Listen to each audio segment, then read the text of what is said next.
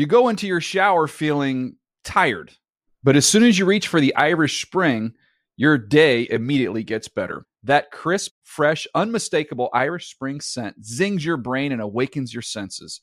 So when you finally emerge from the shower, 37 minutes later, because you pay the water bill so you can stay in there as long as you want, you're ready to take on the day and smell great doing it. Irish Spring Body Wash and Bar Soap. Fresh, green, Irish. Shop now at a store near you. Getting ready to take on spring?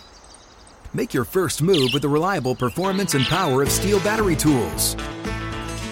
From hedge trimmers and mowers to string trimmers and more, right now you can save $50 on select battery tool sets. Real STIHL. Offer valid on select AK system sets through June 16, 2024. See participating retailer for details. When you buy Kroger brand products, you feel like you're winning. That's because they offer proven quality at lower than low prices. In fact, we guarantee that you and your family will love how Kroger brand products taste, or you get your money back. So next time you're shopping for the family, look for delicious Kroger brand products because they'll make you all feel like you're winning. Shop now, in store, or online. Kroger, fresh for everyone. The Around the NFL podcast is fresh out of Zummy Drops. Well, repopulate people. We need you. From the Chris Wesseling Podcast Studio, it's Around the NFL. I am Dan Hanzus. I have heroes here Gregg Rosenthal, Marc Sessler. It is the flagship show, Sunday night edition, week four. And an interesting week it was, gentlemen.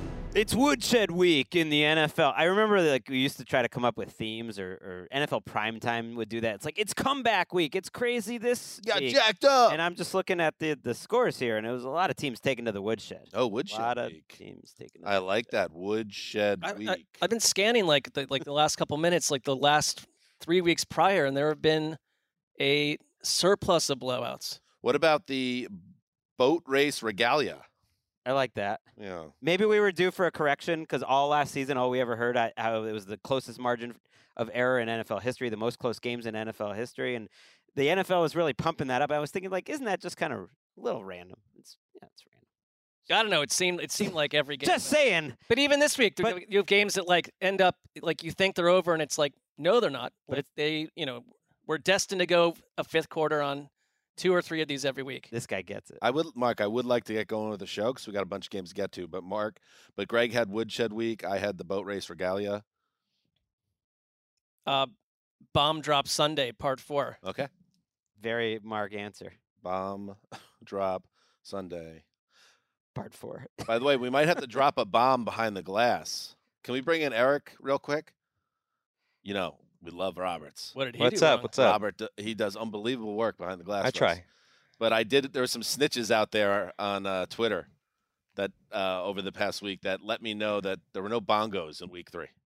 Ooh. No bongos. You said three. you want to get to the show and you dropped this bomb right away. Well, this is important. Yeah. I don't know how much of a curtain we want to pull back, but we had to do a little reset last week, and it was intended for the Dolphins. Threw me off my game. It was the Oh. first highlight of the show. I was thrown off. I will take the L on that one. You know what? I'm sorry. Not necessary. It's just important. If this show doesn't have bongos, it has no need to exist. I know. So this makes this is one of the most important bongo shows in the history of the Sunday flagship show. Who gets double bongos essentially? You get credited for two bongos. Got to get it right. It's like skins Okay. competition in golf. All right, let's get to the action. Let's start with the game that everyone had circled. The game uh, with the supposedly unstoppable Dolphins offense heading to Orchard Park to take on ooh Eric Roberts' Buffalo Bills. Would the Bills be ready to play? Oh yes, they were. First play Oh, of the yes, fourth they quarter. Three receivers left. Cook in the backfield to the right of Allen, the shotgun. Handoff fakes to Cook. It's a keeper by Allen, and he's going to sail into the end zone. An 11 yard touchdown run on the quarterback keeper. Ah, the Bills running away now, up 27 with an extra point pending. Oh, ho, Maron. You know, that was with 14 minutes to play in the fourth quarter. Humble pie for the Dolphins. Uh, served up by Josh Allen, who threw four touchdown passes, and ran for a score. And the Bills hand Miami its first loss, a 48 20 win uh, in front of a delirious sold out crowd there in Western New York. Greggy, uh, this was the first overall pick in our draft on Thursday for a reason. It's the game everybody wanted to see. How come it turned into a one sided blowout? sometimes blowouts are entertaining and a team like the bills put on a show and you can have your 70 point offense and you can have all the fastest players in the league according to next gen stats but there's only one josh allen that's it it's one of the all-time josh allen games Mm. i just thought the way he started this game on the very first drive there was a play where vic fangio calls a blitz and it was a perfectly timed blitz free rusher uh, off the edge and Allen just backpedals, backpedals, backpedals as if it's not even there, and he hits an opposite hash throw to Stefon Diggs for the first down, 17 yards. Like it was nothing. I was like, wow, that, that's an amazing play. Has a dart for a touchdown later. Uh, fast forward a couple drives. They've already scored two touchdowns their first two drives. His ability to scramble and just continue to buy time, buy time, buy time in the pocket before finding Diggs uh, for Diggs's first touchdown. Diggs ends up going six for 120 in three. To me, was just like Money performance. It was just like Josh Allen in a nutshell. He can beat you in structure. He can beat you out of structure. He had four passing touchdowns, only four incompletions. Everything was great about Josh Allen's performance. Even that rushing touchdown, just like the decision making and the way that he made this Dol- Dolphins defense, which has been disappointing in general, I would say, through three weeks, almost embarrassed. Uh, 48 points, as you heard, through about three quarters in a minute. it's kind of crazy where we were like a fortnight ago, uh, or you know, two weeks ago with Josh Allen. A, a lot of the talk was, where is Josh Allen that we knew? Like he's up and down. You're going to get the good version, the bad version. That Jets game soiled everyone's impression of him. He has been absolutely pristine for three weeks in a row. But I am just as impressed with their defense because you know I, I also feel this brushback against the Dolphins now, where like last week is like this aberration. Like they're still they're still like a centerpiece in the AFC to me. Um, they've had the, they've lost three straight to the Bills. They've had their problems, but you take away Achane's 55 yard run, they were completely bottled up on the ground for the most part. And I'm really concerned at times about the back end of their defense and what happened to them today.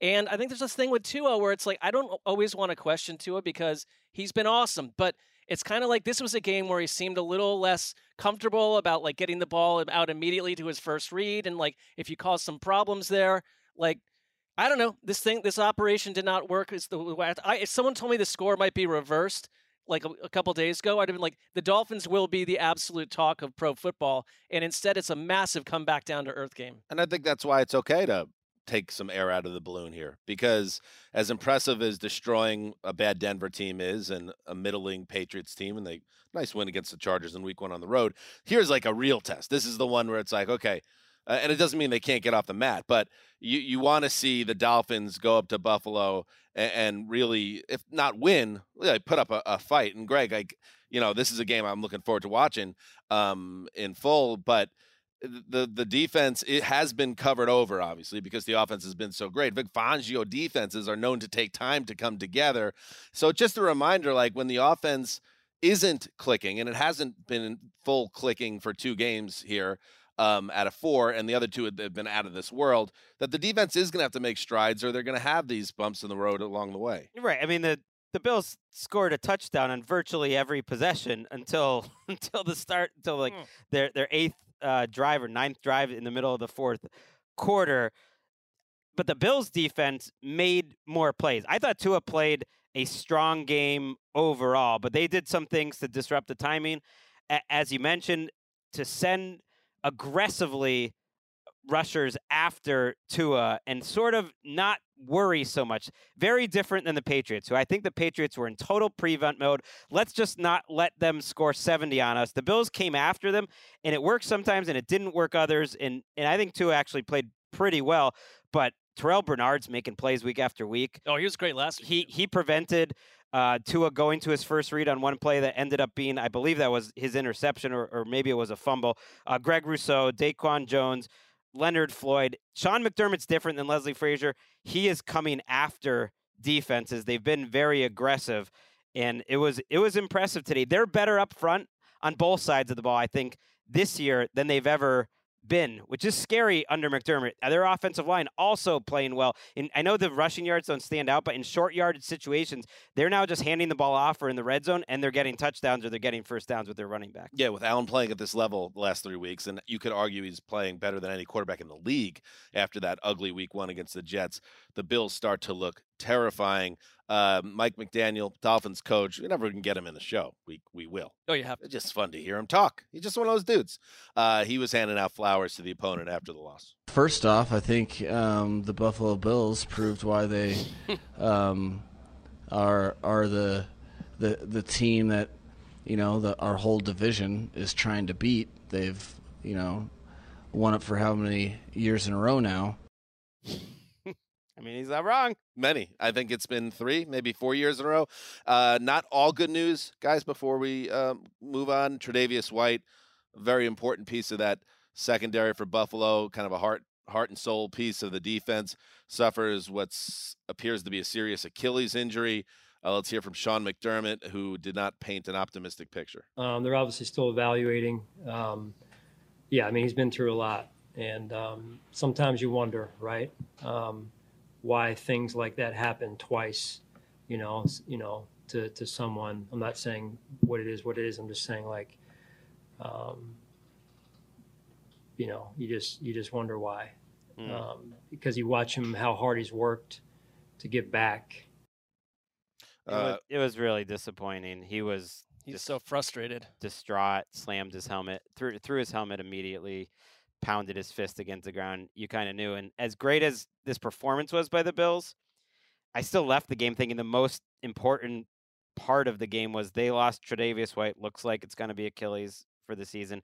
And Terron Armstead, the left tackle for the Dolphins, could barely walk off the field and left with a knee injury. Those are two of the linchpins of both of those two teams. And I don't think it was a coincidence that Miami's offense kind of started falling apart the minute Armstead left. So both those injuries. That happened last year when Armstead was not in there. Like their splits, the way they looked, completely different. Uh, one other note: Damar Hamlin was active in this game um, after his near-death experience on the field last year. His first time being active for the Bills. He played mostly special teams with Jordan Poyer, Poyer out of the lineup, so that is a cool thing. So all around, other than the Tre'Davious White injury, um, great stuff for Buffalo. Now three and one, tied with the Dolphins atop the AFC East. Let us keep moving, gentlemen. Let us head to Indy. I call this the Frisky Bowl. Ooh. Rams, Colts, two of the most fun teams to watch so far this year. And hmm. nobody was talking about these teams in that way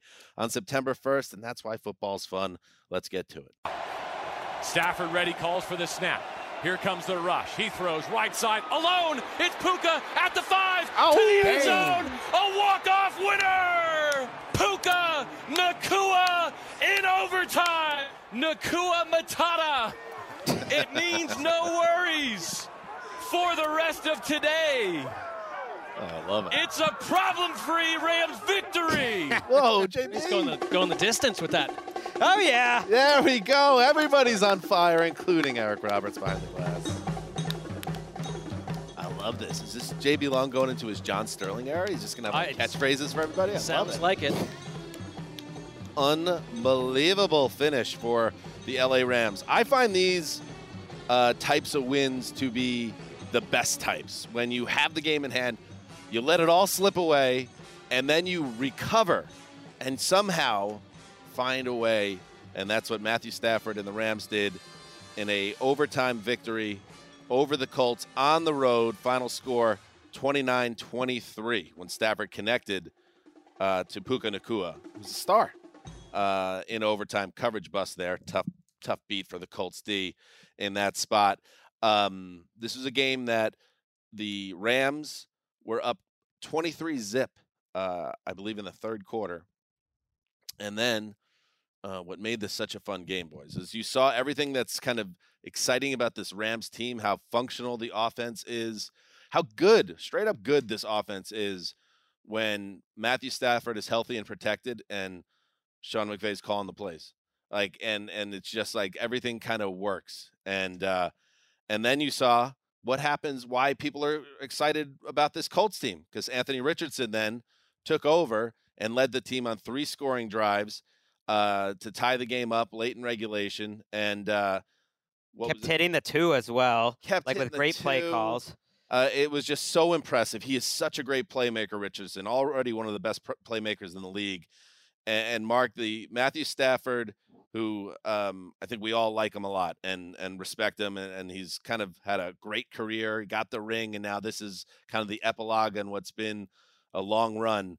He bangs up his hip late in this game. He could barely move, and yet he leads that team in overtime, uh, culminating with the Nacua touchdown pass. What a huge win for the Rams on the road. Yeah, the hip injury, um, concerning. Obviously, he's had hip issues in years past. Um, he's of the age where, you know, we saw what happened to him last year. The body started to deconstruct as the season went along. And it's like, you know, I spent this whole off season suspicious of why the Rams um, had this immensely young offense with Matthew Stafford sitting in there. Like, it felt a little disjointed, but not now. It's like, they, I have to give Sean McVay, like, and Les Snead and the whole situation, like, a lot of credit because a guy like Puka Nacua, who sounded like a, so, a name you'd make up like a couple months ago to, to non college fans, um, 39 catches, the best start by any rookie in NFL history.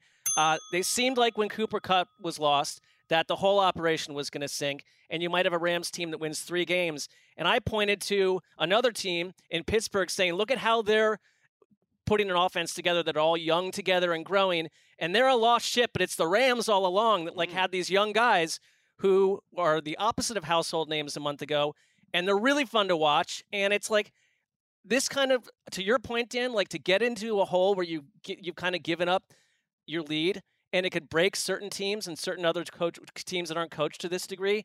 And without a Matthew Stafford under center, like they didn't. I mean, they almost lost it, but it's like I'm so impressed they didn't get stuck in that hole. I'm glad you said that because Marc, I was texting with uh, Jourdan Rodrigue, our friend at the Athletic who Yeah. covers the Rams.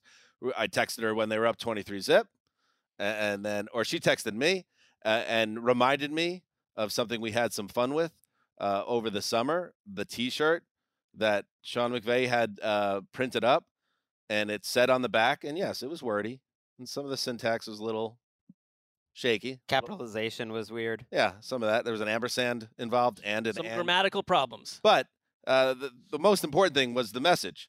Mentally and physically tough players who are smart and love to compete. Watch that game. There's the T-shirt. If you're watching this on YouTube, watch that game and tell me that does not describe Greggy, uh, the the Rams team that we watched here. in it you don't want to overrate a, a week four win. They got the, the Eagles coming in next week, but to me, when the Colts got the ball back and the Rams had given up a twenty-three to nothing lead, and the and the Rams had also just given the ball back with under two minutes to go, had chosen not to uh, go for it on, on fourth down or, or anything, and Anthony Richardson gets the ball back. I'm thinking like this Rams season is on the brink a little bit right here. If they give up a 23 point lead and they got the Eagles coming in next week and there's already talk in Los Angeles among reporters that, that you believe like Jordan that like okay if, if they get to the trade deadline and the you know they'll have decisions to make if their record sideways. And there's a nice throw by Richardson on third down that Quentin Lake you know breaks up and it looked like he had gotten beat on the play. He fights back to it.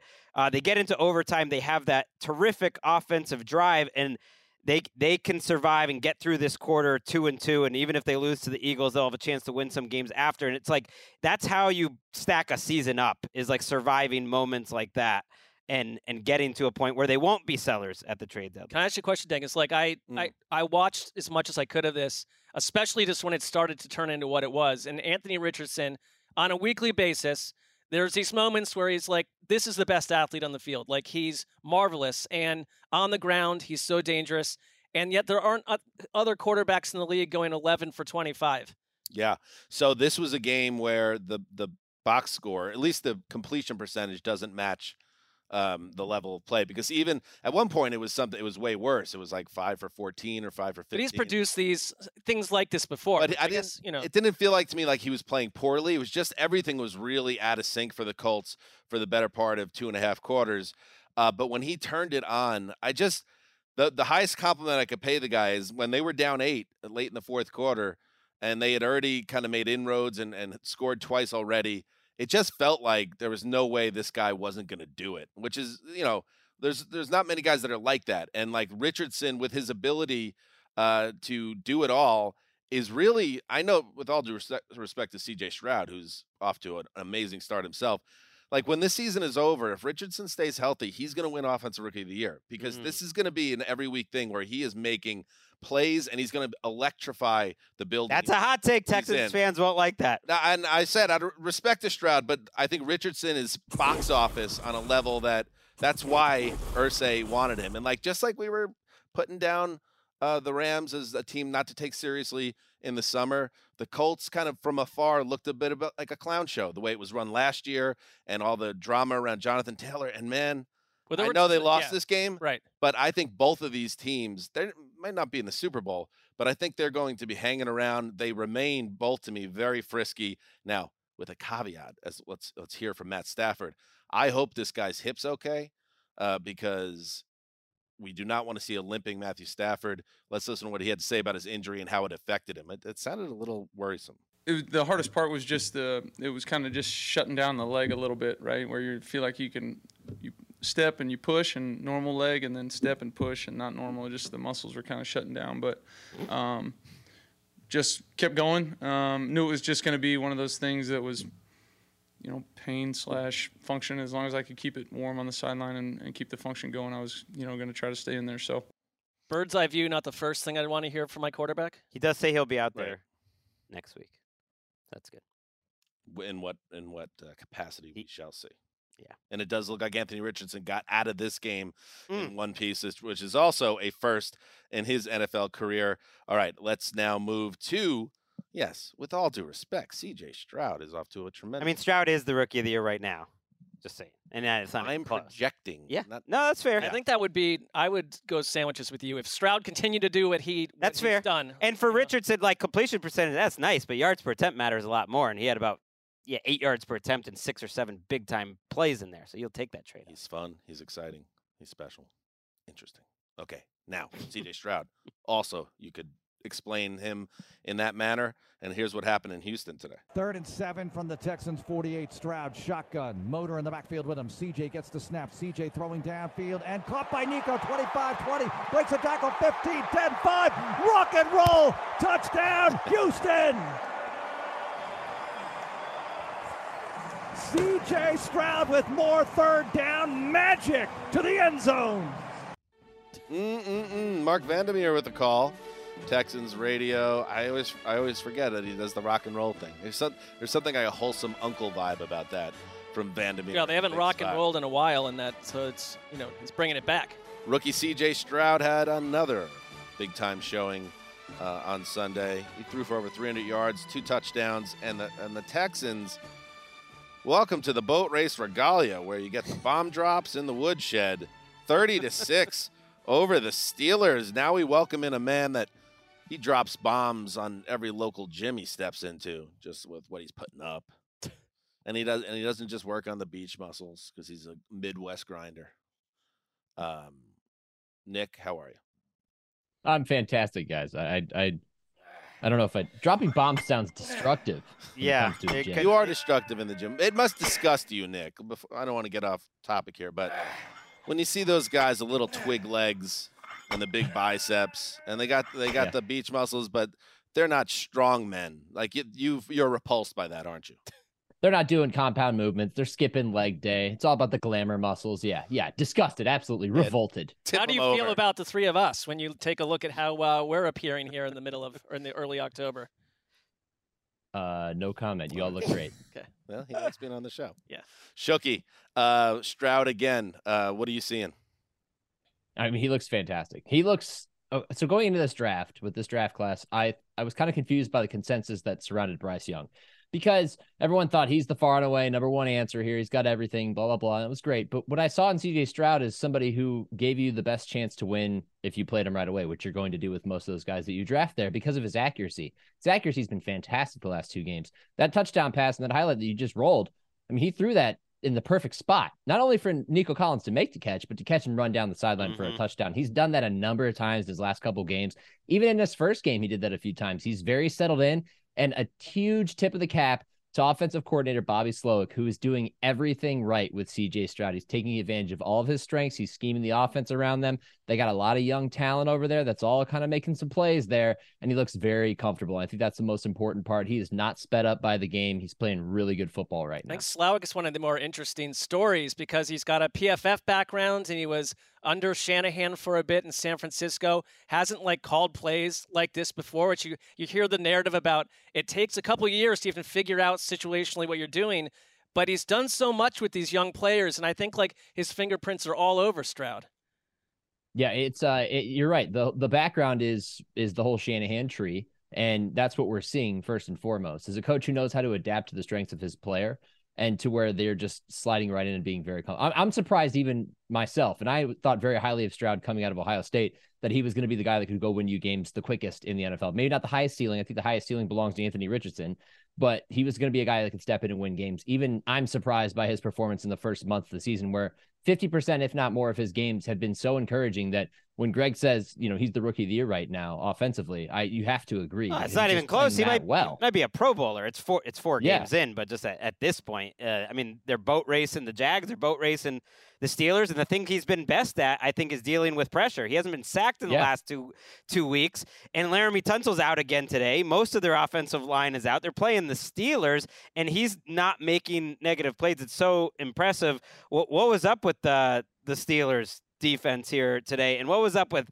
Mike Tomlin punting on fourth and two, down 23 to six in the fourth quarter. I mean, that is something that I know drives Steelers fans crazy, but Mike Tomlin is like an all time, like, I'm just going to give up on the game and punt Yeah. to guy. It drives me crazy. That, that that's a that's a message to his guys. We came out flat. We got knocked in the mouth. We don't deserve to still compete in this game. You guys didn't give enough effort. We played like crap, and now we're gonna pay for it. Let's get back on the bus, go to the plane, go back to Pittsburgh. That's like one of those, and I- I do it now with my own children, and it happened to me when I was a kid. Sometimes the parental punishment doesn't make any sense, and it's like this Mm-hmm. isn't really thought out, but the parent doesn't want to, they they don't want to give any ground on, on on any level. Let's listen, Shooky, to Tomlin, um, who obviously, you know, they come off a two game winning streak here, but this this is now another grisly performance by the offense, especially, and he was hinting at could there be changes?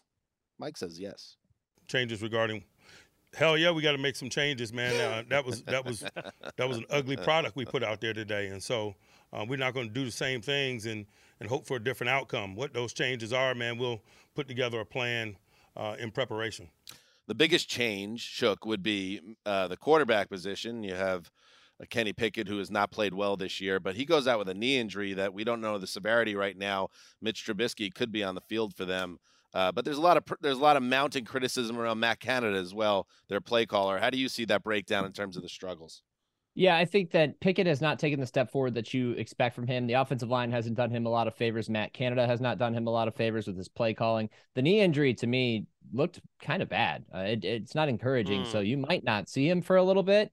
But more importantly than anything, it doesn't matter who you put back there in quarterback. Unless you've got God himself playing quarterback, it's going to be really hard to overcome some of the situations that Matt Canada puts them in. You know, last year and the year before, it was their offensive line's not good enough for them to establish the ground game. Well, now the play calling itself is just so disjointed that every time I look at a play with Kenny Pickett dropping back to pass, it feels like it's third and 13, and he's got no shot because they don't hold up well enough for him to sit back there. He doesn't look comfortable. He's pretty skittish. And when he does throw passes, they're usually contested passes that he expects George Pickens to make superhero plays on. So I'm not confident in this offense at all. And it's really annoying because they have talent. It's just not working right now. And, and I think a lot of it has to do with the offense. I do think God would probably pull off like a higher passer rating than what we saw from Pickett today. But your two leading receivers are running backs, and neither one of them have more than 32 yards. It's like, I, I guess I, I can't find a team I'm more disappointed in after what I thought we'd be seeing in the growth and development I thought we'd be seeing in Pittsburgh. It's like, I, I don't know why Canada was retained.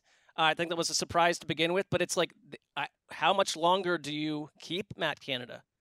Well, it depends on how you feel the potential of this team really is for this year. Because I think if you, you can't replace an offensive coordinator in the middle of the season and see an instant turnaround. So I think you're kind of stuck to a degree with what you have. That's have. how Canada got the job, though. He he did take Yeah. over in the middle of the season, and I think he had a decent little run, if I remember, and then, then they ended up keeping the job. Uh, if God was the quarterback, though, you know, he would keep Diontae Johnson healthy. Pat Freiermuth left in this game early with an injury, so things are things are kind of You'd have those snowballing that powers. you're. Why does God keep coming out? I, don't feel know. like, He uh, said he said God would not be able said to God- convert third and Only God would 13. thrive in Save it for the offense. theology podcast, Yeah. everybody. Jeez Louise. God jogs over and just heals Diontae's Yo. hamstring right in the field. Texans are a real thing now. They're in the mix. They're in the playoff mix. Yeah, the they are. AFC South is kind of fun, actually. It's a little bit frisky. Shooky, let's head uh, to Philadelphia, where we had a game that went right down to the end. It is a 54 yard attempt.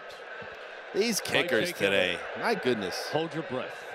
Well, this kicker. This Ball guy. spotted. Yeah, but he's The not alone. He's top And five. The kick is, Very good. and the Eagles win. The Eagles win. Lights out. Jake Boy, a Elliott battle. does it with his fourth field goal of the day. Mm-mm-mm. Jake Elliott.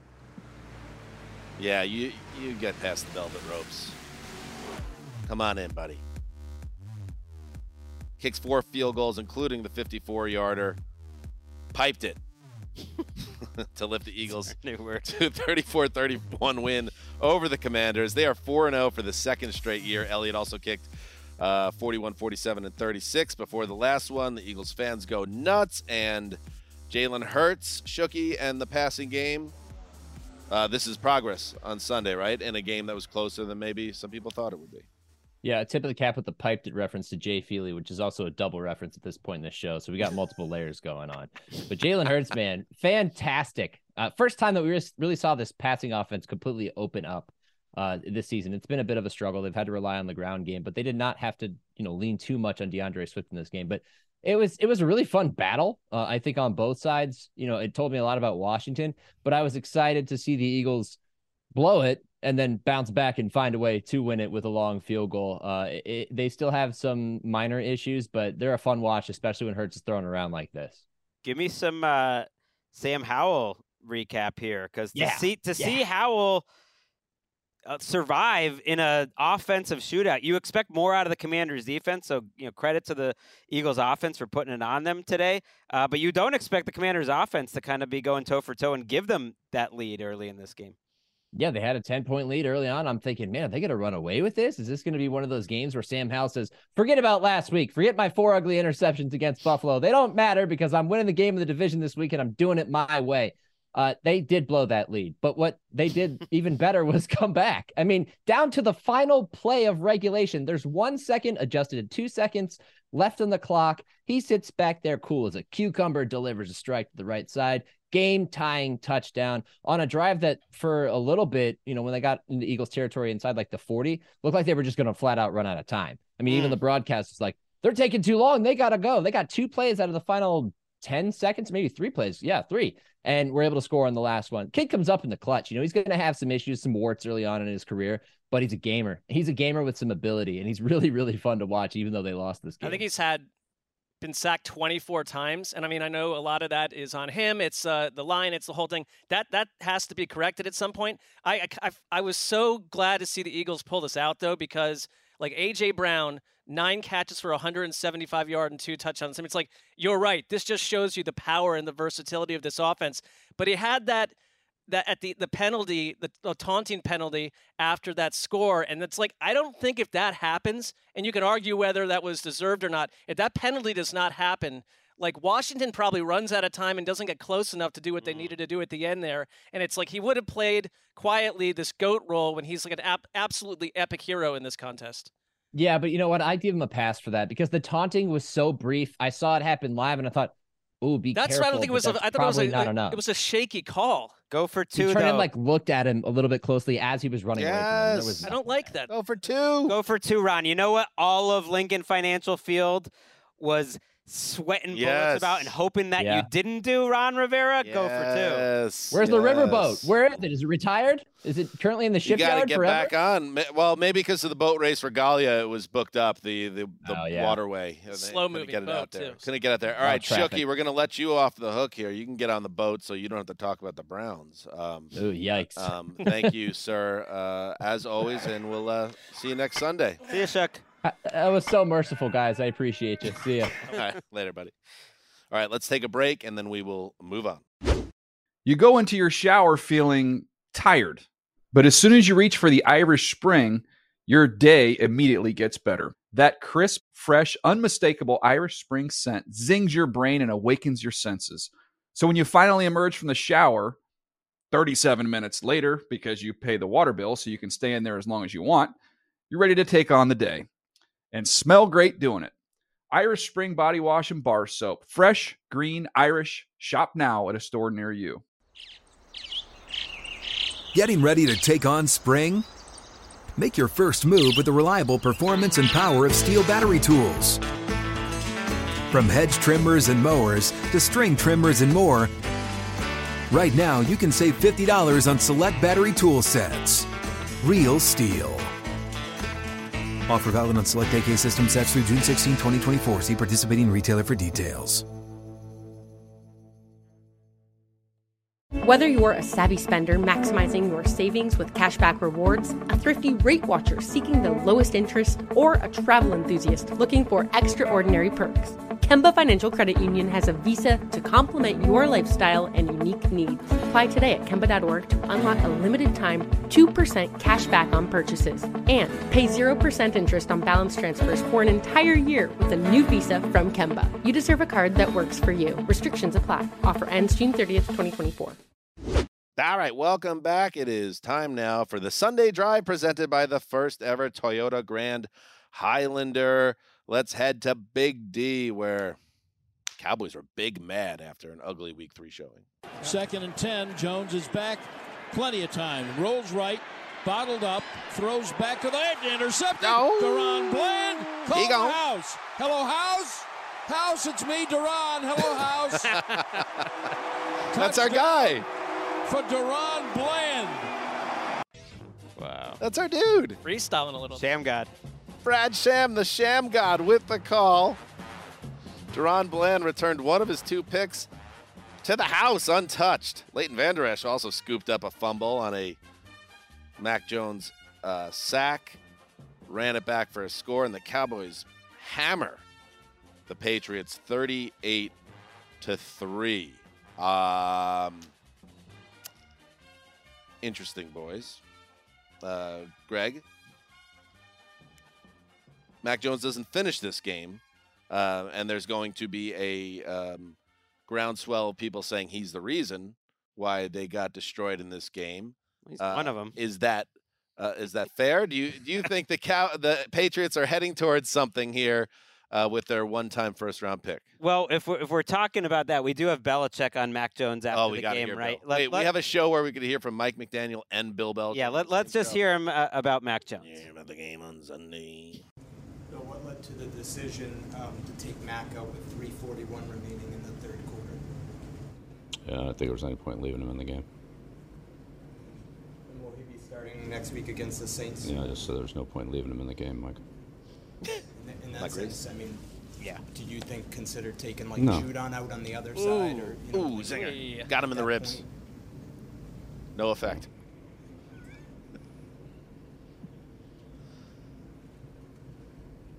Yeah, I mean, you got to put somebody out there. Some, some effect. It took him about 10 seconds to answer. So, Bill, was he was he benched for That bad pause- performance, No. or was he pulled? because No, I said there was no point in leaving him out there, so I took him out. That pause, by the way, that you heard, that pregnant pause, was Bill in his mind trying to figure out if he could make Mike Reiss disappear under the Mass Pike and not be connected to it. I mean, he's that's happened to other people connected with Well, the Patriots before. So Mike Mike might be the leader in the clubhouse, is the best beat writer out there in the game right now in terms of longevity and quality. Hey, you don't get under to the Mass Pike unless Bill Belichick respects you. But he's been there 20 years, so he can ask those tough questions. And it, he does plan to start him next week. Uh, he did make it clear in that press conference. He did say yes uh, once pressed on it. You know, if Mac is going to start, but this was the worst possible game in all ways for the Patriots. Mac Jones mentally crumbled after a couple pretty good drives. I thought to start the game, where they, they get a field goal and then they turn it over on downs. It, it, he is so unathletic, and you try to look past that because he has other things that you know in theory can make up for that. But let's look at how they turned it over on downs. They they do the t- the tush push right, Mm. and it was blocked up pretty well. But Mac Jones just sort of just like falls forward, There was no defenders there. Like he could have run forward. They don't get it. And then the whole rest of the game, it turns into this Mac Jones like I'm gonna try to play hero ball and panicking and really reminding me of a year ago where he's throwing the ball across his body. DaRon Bland almost had two pick six. DaRon Bland's a great player, by the way, or a great young player, promising five picks as a rookie last year. Didn't get a lot of pop, replacing Trevon Diggs. So that's great for the Cowboys. We'll get to the good part of the Cowboys. And just so many bad decisions. And then by the end, middle of the third quarter, why you had to take him out, even on plays that were perfectly blocked, Mac was completely freaking out and kind of th- not throwing it to open receivers and then doing crazy things. And so he's mentally collapsing. You have no explosive element to your offense. And then, as you heard from Mike Reiss, Matt Judon, their best defensive player, gets hurt in the fourth quarter of a total blowout. The way the teammates were talking after the game, Oh, no. it sounded like it could be uh, a long term injury. They're reporting it as a biceps injury, so that's probably a torn biceps. And Christian Gonzalez, their defensive rookie uh, of the month for September in the NFL, left very early with what appeared to be a serious shoulder injury. So everything that could go wrong did. It, it was a humbling day for the Patriots. The worst loss of Belichick's head coaching career. 24 seasons. The and Pats fans will Crazy. remember the other one. It was the season opener against Buffalo in 2003, 31 zip. Even worse than any Browns loss he had. T- Right. throw yeah, but those, those, those Browns seasons. teams did not get blown out. And the though. difference is like they that did the 2003 for a team. while. What did that 2003 team do, Gregg? They won the Super They won the Super Bowl, but everything feels different. Obviously, everything is different. Tom Brady's not there anymore, but in general, the the ship feels like it's it's swaying a little bit. And I thought, and I, I, you know, this is not me being a bitter Jets fan, but I've seen the face, um, that face that a quarterback makes when he's had a terrible day and he's still going back out on the field. I think Belichick made the right move to get him out of that game because they showed him on the sideline and you could tell he he was he had no answers. He capitulated on some level, and I thought he played really well the first three weeks. But he today was a lot on him. uh, and we're going to disagree on that because I I don't see the same level of play in Mac Jones. Um, even though he has made throws this season at times, I just don't. I don't think he's special or even and or even maybe No. average. And I'm wondering as we and we could talk about this down the line, but that Mac Jones uh, uh, mark becomes like if if if this season goes where it might be going for New England, that Mac Jones is a sacrificial lamb after this. It's not Belichick, and they get to start over, and he gets to start over with a QB and gets one last chance with this team. I don't think that would be totally unfair, other than the fact that like Bill Belichick scouted and picked this player, so it's not entirely on Mac Jones. Last year it was, me- you know, complete freebie because you you had a, you know chaos in the coaching situation on offense. You've got Bill O'Brien, uh, and Uh, Gregg, I I just don't see the player that you see when it comes to Mac Jones. I'm not saying that you think he's some great guy, but no, like, I just think he can be average. but and their offensive line has you been you- so if bad. You're going to be year. average. You're going to float in another world in the AFC or in the NFC. It's Right, like, and- this is a team right now that when I watch them on offense, it's like your selling point was Rhamondre Stevenson, flatlining. Like th- this is an this is an offense from like 1991. There's- and there's defensive strengths, but like you're not you're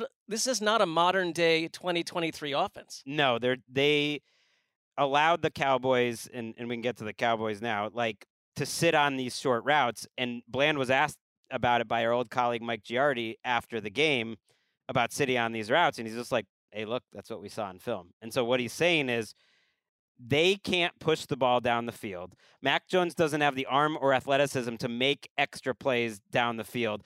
And then, more importantly to me, and this is completely on Belichick, the whole team is on Belichick. And I don't think Belichick will survive this season unless they win eight or nine games. I think he'll be fired. I also think it's a long way from saying they won't win eight or nine games. It's early. It's one and three. But Did you I, watch I the think game on Monday? I think Kraft will get rid of him if if it goes south. He put this entire team together. They have no explosive players. Right. No. Those are all his players. The Juju signing, it's going to continue to build up as a, another thing to point to. He just doesn't have athleticism himself. It seems when he's trying to come out of these routes, it's it's ugly. And the, and the Cowboys, like I, I said on Thursday, uh, BTT. If this is a big time team, you take that ugly Cardinals loss and you take it out on a middling team in your building. It's exactly what they did, which is why I was so surprised uh, that Still waiting for those rain clouds. There are L's that the Rainmaker has taken over years, and then there are capital L's. This is uh, this is a big one. This is a big one. you know somebody's daughter isn't getting braces. No, too bad for her. Somebody's son isn't going to prom. Hey, Yeah. you got to play the long game, but you got to take the L's when they come. How much does prom cost? Oh, the toilet doesn't work? Now you got to go outside. Because Gregg picked with his heart, not his head. Then week four. I thought it was with the head. You know, you just got to accept this, and you got to move on when you take an, an L this this poor. Give, give credit. it give puts credit a lot of Dak. pressure on the Rainmaker now, Marc, for the next one. Ooh. Because he's got to, as a showman, he's got to come out and say, I know I let you down. Mm. This one is my guarantee. Yeah, I Dou- don't- I double, you, double this up. Or you completely forget about it for like five more weeks until in the middle of the show, like, oh, I haven't done a rainmaker. Is it you still have that drop, Eric? Like one second before doing it. Bad job by me. I do want to just give some props to Dak, who was, who I mentioned going into this game. This might be a tough matchup for him. Oh my God, he No played, ghosts. He played so well. You know, they're nine and one in their last ten games after a loss, averaging 33 points. This is a team that bounce ba- bounces back. His decision making, his passes were on point. I think he was seven for nine on throws that were at least 10 yards down the field. A lot of these were right in the bucket. And I know the Patriots are down three or four of their top cornerbacks, but they were great throws. Gallup's been playing much better these last couple weeks. A lot of Jake Ferguson is a real tight end. They- They have a lot of positives. So they had that one bad game, but a lot of positives for Dak. Uh, the Cowboys next Sunday night, 49ers week. New game of the year. New game of the year. Woo-wee. Well, so you have to go. You have to go go toe to toe with the Niners, and like you can't have another flat performance. We'll have all I believe to in talk team. about it. I know Be you. fun one. Believe, I know you believe in them, and like I, uh, I, I have fair historical reason to be suspicious that they'll win 12 games and then go flat again. Ah, well, that's the past. This is now. It's literally a week ago. They lo- they're not going to go. They're not going to go 17 and 0. Every team's uh, gonna have some. You just, bumps. I, uh, we'll see, we'll see.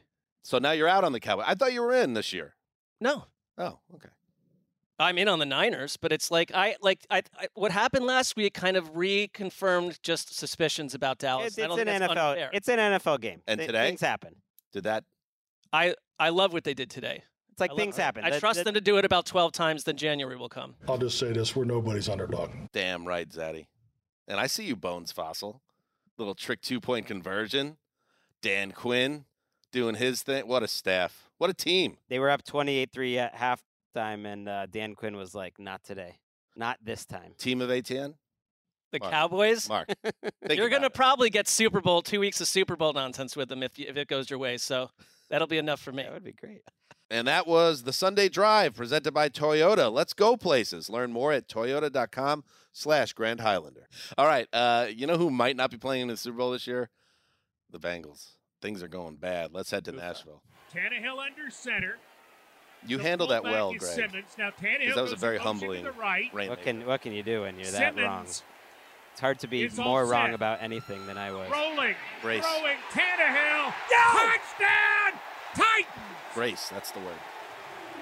Henry, I should say, is the man who rolls and throws. All that movement just freaked me out. and Cincinnati was more lost than me. Whoa. Mike Keith. Again, more grace. Owned it, turned it into beauty. That's magic. Titans radio. The Titans, listen, there's a there are teams that are difficult to figure out in this league, many of them actually. The Titans have been all over the map so far. And this week, this Sunday, it was the best version of the Titans. Ryan Tannehill throws for 240 and a touchdown. Derrick Henry looks like Derrick Henry again, even with that jump pass TD throw, which I love. And they trounced the Bengals 27 to 3 in Nashville. Um, quite a uh, performance for Tennessee all the way around. They only had 94 yards of offense last week against Cleveland, and they scored 27 straight points in this game, Marc. And I, like, I, I think it's it's uh, a credit to Tennessee, but that's not what people and I know our buddy um, Gravedigger and Titans fans are going to say. Everybody should be focusing on what the Titans can do uh, when they are, you know, in their bag. But everyone is obviously going to focus on Cincinnati being completely lost at sea um, on both sides of the ball in this game, but especially on offense, where once again you had a limited Burrow unable to do anything, uh, and this offense going nowhere fast. two things are happening because Gravedigger and Titans fans are correct. Because as hot and cold as they are, when they're hot and they appear under the Mike Vrabel leadership the way that they have in the past. I watched a team that was like more physical than Cincinnati, that beat them up all over the place, Mhm. that nullified their pass rush when they have a weak offensive line. Oh yeah. Did they when Henry threw that lob? Did that not come after a timeout where like they saw Henry lined up in a direct snap situation on the play before? Oh, it was awesome. They go back and they kind of collect themselves, and then Henry just throws the s- No, he, he scores was- on the next play. It was very Vrabel, and, and I'll give him credit, and I'll give Tim Kelly credit, their OC, who they they cooked up some good stuff in this game where they head to the goal line, and it's Jeffrey Simmons, a tickle monster, uh, serving as the up back with Derrick Henry back, and and Cincinnati's like, holy sh-, and they and they call timeout, and then you know what Vrabel does? It sends the same. Uh, setup on the field, they run the same play, and they're like, "We don't care about you being able to recalibrate yourselves. You're still not going to stop this," and they did not. And that it's like Lou Anarumo has been a bright spot when they've when they've tried to get through these games. And I, I think he's a great coordinator. But coaching in general with the Bengals to have this last year's ugly start, this year's start, it certainly ties to the body of Joe Burrow. I, he's struggling. He took us some terrible hits in this game today. And at one point, I saw him kind of coming off to the sideline and testing his arm, elbow. He got he just it's uh, you you're not going to get out of this if your quarterback's not healthy. And it's not the only problem on this team right now. Right. That's the thing that gets me and and why I wasn't over the moon about the Monday night victory. That was a nice night. It was like a, a a championship effort to get through that. Gutty. But in this game, they got almost doubled up in total yardage, 400 to 211. They didn't have a single play over 17 yards on offense. That's been consistent. Their offense has been bad all four games, including against the Rams, one of the most defensive challenged teams in the league, and they struggled in that game. And it's mostly about Burrow, but the offensive line has not looked good, and they didn't look good when Burrow was moving a little better the first couple weeks. So there's a lot going on with this team. Yeah, and I mean, I I said it on Thursday. Still feel this way, and it and you can now say, they, well, they're not. They don't have this uh, ability to do this. You got to sit down the quarterback. He can't. This I know you're one and three, and you're probably under the belief if we sit the quarterback down, our season's over. But you can't keep sending him out like this. In addition to it being just sad to watch, it's ineffective. Can and he it's, move okay? he, no, he can't. He's not moving at all. Everything again is out of the shotgun. There is so everything is out of his hands immediately, and Tennessee, just like we thought was going to be a problem, it was a problem because the offensive line was getting beat. And once that uh, pass rush was on top of him, he's taking some nasty shots. So you could survive on Monday night with that game plan against a lesser team uh, or a lesser defense. But in this game, that's a taste of what's going to continue to happen until he gets hurt. And he's either going to pop the calf again or it's going to be a different injury like we saw almost happen in this game. And who knows how he's going to feel when he wakes up. So I think it's high past time that you need to sit this guy down.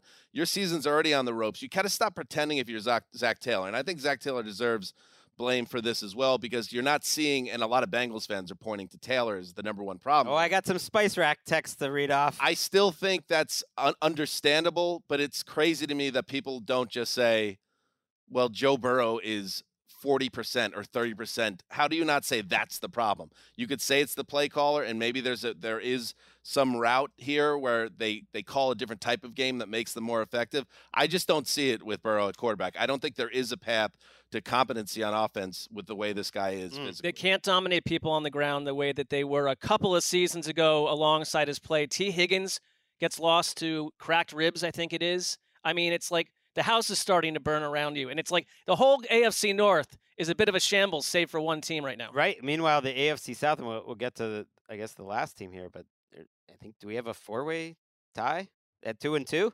Uh, They're all a little frisky with some some some frisky wins, but uh, yeah, Spice Rack, uh, you know, Wes, What did Spicy Wes is great great friend, um, who, who is a Bengals fan and has always never believed in Zac Taylor, kind of like me. Uh, just points out opening drive, eleven plays down to the one, one. What do they do? They kick an eighteen yard field goal. Two minutes to go in the first half, down 17, fourth and three. What do they do? They punt the ball into the end zone for a touchback. Cowardly dip blank. That's That's what he wrote. That's what he says. That's what he says. And he, he says if he had a charming personality that like the players liked, Uh, he'd under like he could get behind that, but he's also kind of a zero there. He said he was like, "Give me Steve That feels a little Mariucci at least that people just like, you know, at least like a likable." Yeah, figure. I'm sure Bengals fans would be cool with Mooch on the Well, I. I think he meant back. I think I love Mooch, He's but, saying you know. back in the day. He's Right. saying like, okay, maybe you don't have like you're not the X's and O's guy, but at least be the guy everyone can. That's get because if I if you were to say like, give me three, you know, foundational anchors of the Zac personality, I couldn't Right. come up with that. I mean, you went to the Super Bowl. That's all I know about you. That's good. and Nice- on the nice other team, side, you got a guy in Vrabel who you lose one week 27-3, and the next week you come back win 27-3. That's kind of a Vrabel type of team. They had lost not nine of their last ten, and you still believed in them. Hmm. when you have success like the Bengals have had the last two years, and Cincinnati fans have gotten a taste of that, this has been a very hard crash back to earth. Um, Expectations are hard. That's why I think staying at the top is so hard. the Rainmaker knows a little bit about that. What do you mean? Well, after what happened this I mean, 0 and 1. You, you know, it's one game. Um, Not to not to the people that you know had. all Hey, if they're following my picks strike. on game debut, they're riding to the top in first Very place good. there. Um, I don't know if you get Kyle Shanahan on this sideline. Gregg tends to think a lot of people out there are very focused on his. You guys just said people are losing their house. So Well, I'm that's saying, true. I'm They- saying if you're gonna gonna- get there, you know, y- y- anyone that knows, you got to They have you got to probably spread it out. they You probably spread will be out. ghosting on your rainmaker predictions. I'm not, I didn't say anything about a house. I mentioned little bucktooth Susie Q, who you know she'll stay that way. should die alone. Get some Invisalign at least, you know. Uh, yes, and you mentioned Tee Higgins suffered some type of rib injury, and potentially, uh, I saw I think it's a Florio fracture, yeah. say that he is facing perhaps an ac- absence of weeks. Yikes. Okay. Hmm. Uh, speaking of yikes, uh, the Cleveland Browns had to play without Deshaun Watson, and they learned that that is difficult business. Lamar in the shotgun. Three receivers bunched to the right. Jackson takes the snap, steps up, throws it complete. Andrews has it at the 10. 5. Touchdown Ravens. And with 5.56 left to play in Cleveland, the Hayes in the barn. Ooh. Six minutes to play. Sandusky drops the haze in the barn for the Ravens, who go to Cleveland and spank the Browns 28 3, who, as I said, played without Deshaun Watson, who was scratched. He warmed up on the field before the game, but uh, shoulder injury kept him out of the game. They put the rookie in, and the rookie uh, and the offense, the rookie being Dorian Thompson Robinson, unable to move the ball. Marc Sessler, uh, this is a, a humbler for uh, the, the Browns, I imagine, who, you know, we came off a week of talking about their defense and against a hated rival, a bit of a no show, it looks like, in your own building. this game was over a lot earlier than with six minutes to go. Um, it it's the kind of loss where I can understand that you've got Dorian Thompson Robinson in there, fifth round pick, who looked absolutely and utterly lost against a veteran Ravens defense. Cool, I get it. I didn't expect them to necessarily even have a chance to compete if he didn't look good. I hoped he would. Um, it was the opposite. You don't have Nick Chubb. Like after halftime, they had 10 yards rushing, and they can't. They just couldn't get anything going on that side of the of the ball of the ball.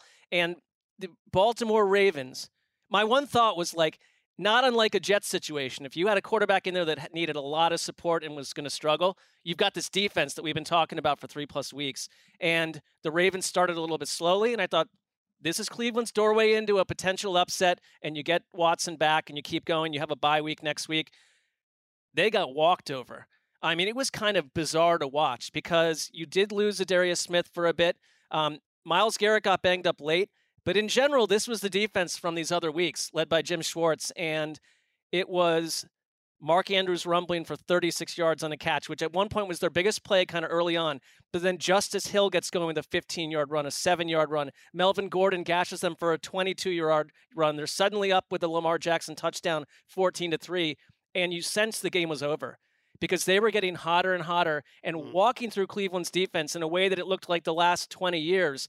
And so I, I'm a little mystified because this is a Ravens team missing all sorts of star players and supporting cast, and they put it to Cleveland. And it isn't simply on the quarterback. The defense did not Baltimore show up. was without two wide receivers. Their starting left tackle, uh, their starting right tackle went out, and Greggy the Lamarmy. This is a another good one for the Lamarmy now because he steps in with the team uh, on the road against a punishing defense, uh, undermanned. He scores four touchdowns, two on the ground, two through the air, and that's what a superstar uh, quarterback does. Just so efficient. 19 throws for 186 yards. So and only four incompletions. You're playing this defense that, that we've heard a lot about.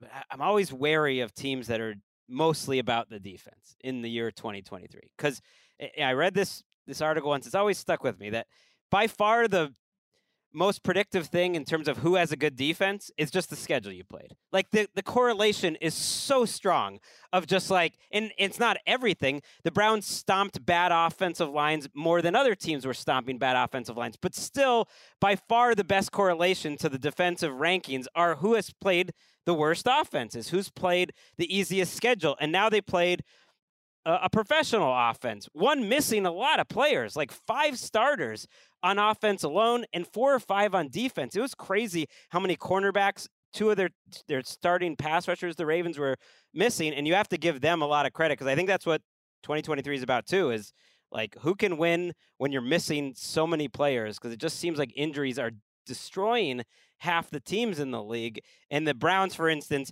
uh, at least in terms of their running game, just haven't been able to like survive that injury. Well, they weren't like they weren't built to be just around defense either. That they're in Right. that situation now because you lost maybe Right, the best this- running back in in, this the league. game is, I guess, what I'm thinking, yeah. but they were sitting ducks in this. I mean, you talk about like teams you're playing and offenses you're playing.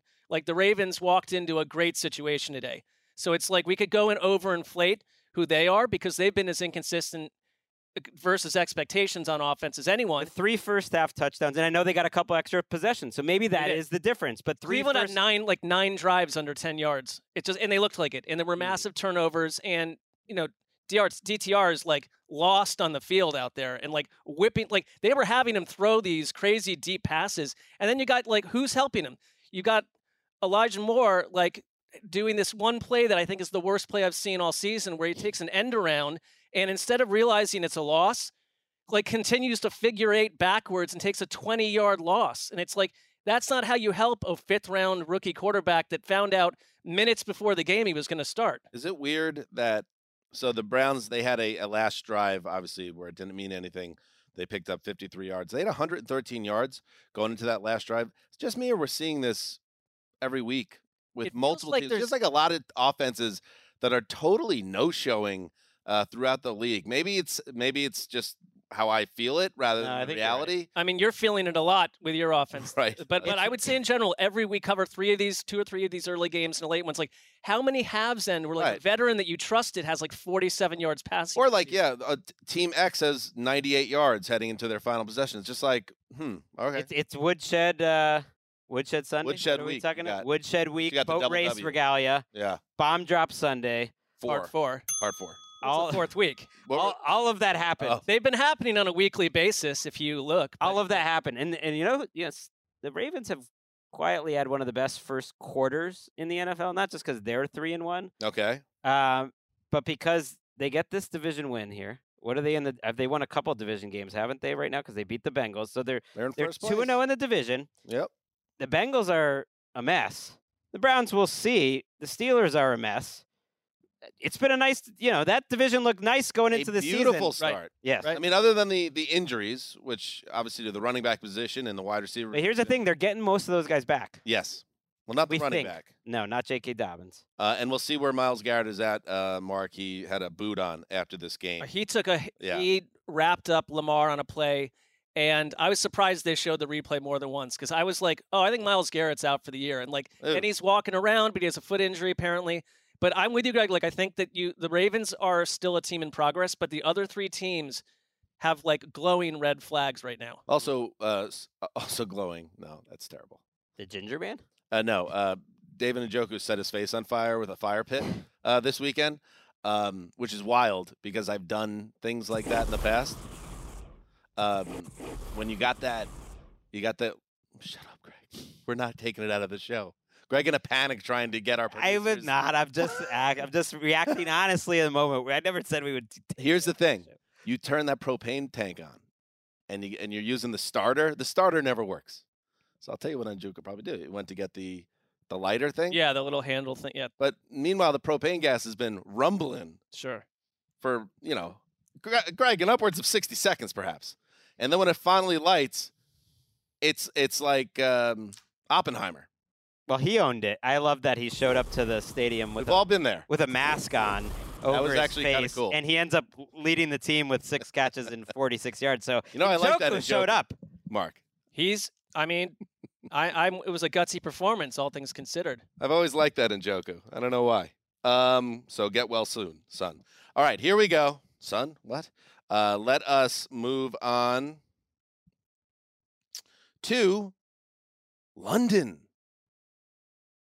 Shall we go to London? I Let's do it. It's, Let's get on the plane and go to London. Falcons on the move here.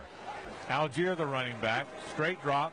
That ball's going to be picked off. Darious Williams, 50, 45, 40. Darious along the left Oh, sideline, no. 15, 10, 5. Touchdown, Jacksonville. A pick six for Darious Williams. Mm. God save the king. Remix. Key change. Is this the song? Remix. It's Queen. I don't think we have the rights. Is this the song? I didn't think so, but I. But I. It's British-y. It, it, yeah, it's. But it, no, it's not that. Eric, is this got some orchestral. King? This is what I've been using for our London What? stuff. Wait. Ah. We're just, That, that now we're getting there. Yes. Yeah. we're just a bunch of dumb Americans. We don't know the long version.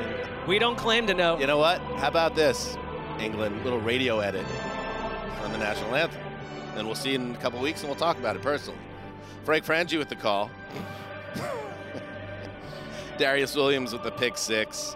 One of um, several bad throws from Desmond Ridder, uh, whose struggles continued as the Jaguars cruised to a 23 7 win in their adopted hometown, secondary hometown of London, England. So that game is at Wembley Stadium. We'll be at the Hot Toddy in a couple weeks, and we can't wait. Uh, Calvin Ridley also had a touchdown in this game in his, I guess, quasi revenge game against the Falcons. And uh, um, Gregg, um, we'll start with the Jaguars here. Kind of a tough team to figure out this season. I'm not watching this game, and, and my takeaway is, wow, Jacksonville is they're they're a team that really take seriously in the AFC right now. But they took care of business here against a, a, a offense in Atlanta that's just not doesn't have it together right now. No, it was a, it was a survive and advance game that started off really promising for the Jaguars, and, and I like that about it. The first three drives, they, they were ahead 146 to 11 yards after the first three drives, and then you started to see the Jags offense that we've seen the rest of the year, which is really stuck in mud and jet and Lawrence getting rid of the ball too quickly because they don't really trust the offensive line. His average depth of target is at the very bottom of the league, but he's been playing well. I thought they really made an effort to de emphasize Calvin Ridley and to emphasize Christian Kirk and Evan Engram. 20 targets for those two Mm. early and often, only two for Ridley. They got the touchdown on a busted coverage, and and Ridley was wide open for that touchdown. They had almost no big plays other than that. And so I'm still a little concerned about their offense. But in terms of a survive and advance moment, I do think their defense has looked better than I expected this season overall. It's definitely a good run defense.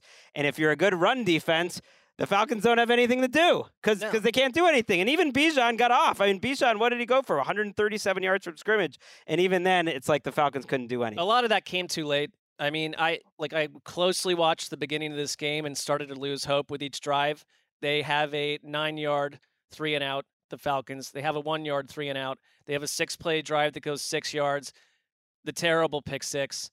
Ridder comes back from that. Like, who are you, Desmond Next Ridder? play. Next play, another pick, and it's like we don't need to focus on the on the ground game entirely if you're a defense. If this team is going to just completely implode, while Jacksonville, because I I like kind of, I'm not that impressed with Jacksonville's offense this year compared to like what they were towards down the stretch last year. I do think that Lawrence is not the reason for that. Uh, but the Falcons doing this are not going to beat anyone. And like like you know, I, I mean, early on in the season, watching what they could do on the ground, I kind of thought like the lack of like faith through Ridder in the air. You can get by, you can beat up some teams and do it in an old school way, and it's like you can't hide him. You can't Well, hide him. Well, he's It's like- worse than I ever imagined. We mentioned with so Pi- far. with Pittsburgh's offense, like run, trying to run a 1991. o- Was it Pittsburgh? New England. New England's offense. Like that's the thing. You can't really do it. You can't just say, just give it to Bijan and give it to Allgeier, and, and then defense gets stops. You can't hide a quarterback. And I think Arthur Smith is. I think he knows it, but he's doing that thing that head coaches do where everyone else knows it and he probably knows it too. But the words he's choosing to use with the media make you feel like he doesn't know it. And even if he does know it, it's not like a good look because he's letting people think that he doesn't know it. Let's listen to Arthur Smith on uh, his thoughts on the offense and whether he has the right players in place to succeed. They're asking about the quarterback. Everybody's going to be frustrated after a loss, but when you have the right guys and the right mindset, they're going to understand like, hey, let's not let them get early momentum. You know, make the play on the sack. Don't let a busted coverage, you know, got leak out uncovered. You know, those are things you, you look at in reality. I mean, I think if you've got the wrong guys, uh, it's easy to, to splinter and ride the roller coaster. But uh, we got the right guys in there. And I the, mean, the he other sounds defeated to me in that situation. But you have you have Taylor Heinicke. Well, that's the thing. And this is the other thing he did that got it because I have not been an Arthur Smith fan this year either. I just don't like the way this offense is being run.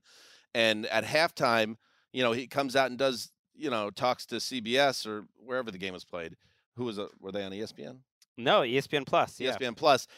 And he he makes a point. We're not even thinking about making a change. And Greg, I saw your tweet and I agreed with it 100%. That was a perfect Taylor Heinicke spot. Yes. To Yep. go in there, see if he can get hot and go steal a game because Jacksonville was kind of asking to give it away, it felt like. Right. And to Ridder's credit, he played better for a minute coming out of halftime. They had the touchdown drive right out of halftime, and then they drove down the field. But then the inconsistencies popped up, and it's like he doesn't want to hurt Ridder's confidence, but Ridder's play is hurting Ridder's confidence. Ridder throwing up a moon ball to a open Mack Hollins that could have been a third interception. He really could have had two more. And then going over to the sideline and trying to high five Mack Hollins for some reason. saw that. And Mack Hollins like stands up in his face Yeah. and like, cut camera, cut away. I was- I wish I had seen the rest of that interaction because it's like the players know he's not playing confident. The one thing he did last year was avoid big mistakes, and this year it's all big mistakes, but with no playmaking to make up for it. Their defense has been better. Bij- Bijan has been as advertised. He was electric in this game, made a lot of uh, great plays throughout, but it's like a running back's only going to do so much. Josh Allen for the Jaguars was massive in this. I mean, I feel like he's a player that sort of comes and goes, but he completely destroyed Atlanta's offense. And I don't know, like I don't know what you do to what do you say to your fan base, but especially to your own locker room. We're seeing this happen with a couple teams where it's like the quarterback decision making process to get you to the point where this guy's starting for you creates a total fractured hmm. locker room. Falcons fan players seem to be frustrated, and you clearly have a guy. We don't think Taylor Heinicke is perfect, but he's a bit of an adventure. And when it gets going, like there's a lot to like. And it's like this, like I think I agree with Arthur Smith on one thing. There are a lot of the right people here. This is a pretty interesting roster, but the most important piece is failing you in Well, live that's that's why I didn't love the quote because everyone knows there's a lot of good I pieces totally there. agree and with it's you. I like think- you're I know you're trying to hide from what the big situation here is, but he's got to be careful because if he if he gets stays, it's like in Vegas, like you made a bad bet potentially here. I think it's a bad bet with Ridder. If you stay with this bad bet and you double down, you're going to get cleaned out, and guess what? You're going to lose your job. Well, he's just because thinking, you wouldn't get you wouldn't realize reality with Ridder. And I know it's still only week four, but there's so much evidence here that this guy is not the guy. Or yeah, he's just thinking when is the right time to do this. He didn't think it was halftime. Hearing the way his voice sounded, actually Yeah, he made me- sounded It actually made me think like, oh, maybe maybe it would happen. Like because who knows? Ridder is capable, I think, of playing better at some point than this. Maybe it's after getting benched for Heinicke for a little while. You you are two and two in a bad division, so I get it. It's still early, but it's it's getting it just it's just everyone can see it. Um, all right, let's uh, Oh, move. we got to mention at Yes. least a shout out to the Toy Story broadcast who made my son uh, Walker as happy as I think I've ever seen him watching anything. He could not have really loved it more. I think kids kids love watching video games in general. Like they just like watching two different people play Madden. And so I think this was kind of like that, except it was like an actual game that was going on. And I know there were some some little errors, like the first touchdown, it, like they dropped it on the Toy Story broadcast or whatever, but they the, the announcer said that he caught it. In the, but I was sort of blown away in the little that I watched it, and more importantly, like he was like a kid on Christmas. And I t- I was texting with a couple other parents that enjoyed it as well. So like, why not try it? It's fun. I so I watched that really closely. Actually, It was not for adults. Well, no. So my thing is, if, if if I'm hearing the children are enjoying it, like okay, case closed. Um, there were some technical difficulties, but that it was the trial run essentially with it. There was a moment that I thought was interesting. Uh, they had like this claw that was basically dropping the football down. Yes, like and from Toy it. Story, the claw, and they grabbed like a at one point they grabbed a player and like yanked him away. Um, there was some hinky stuff going on. I think there's a great drinking game attached to this Mm. because they mentioned um, Andy's room uh, like four or five times in the first three minutes. They kept like making it clear for people walking by, we're in Andy's room playing this game in his room. The kid from Toy Story. That was the stadium, yeah. Yeah, and so like they, I think they said Andy's room. By the time I left uh, to come here in the third mid third quarter, about 175 times. Well, yes, I kept seeing. Uh, uh, I saw one tweet that was like, "Why are they explaining how to get first down to me like I'm a six year old? It's for six year olds. Stop watching it, adults. Either go, don't." So is the game, by the way. What? You learn the game as well from the game. Yeah, I think that's what Also, some people. counterpoint: i mean kids have terrible taste. Have- I mean, have you ever watched uh, Blippi? That guy's a terrorist. It's a strong counterpoint. Never heard like, of this. I have you ever watched um like my my son Jack when he was little would just watch garbage trucks like doing their rounds Oh, we had that too. like yeah. for an hour. Yeah. Uh, That's terrible programming. and so they're gonna the kids are gonna say I like this, but it doesn't mean it's any good.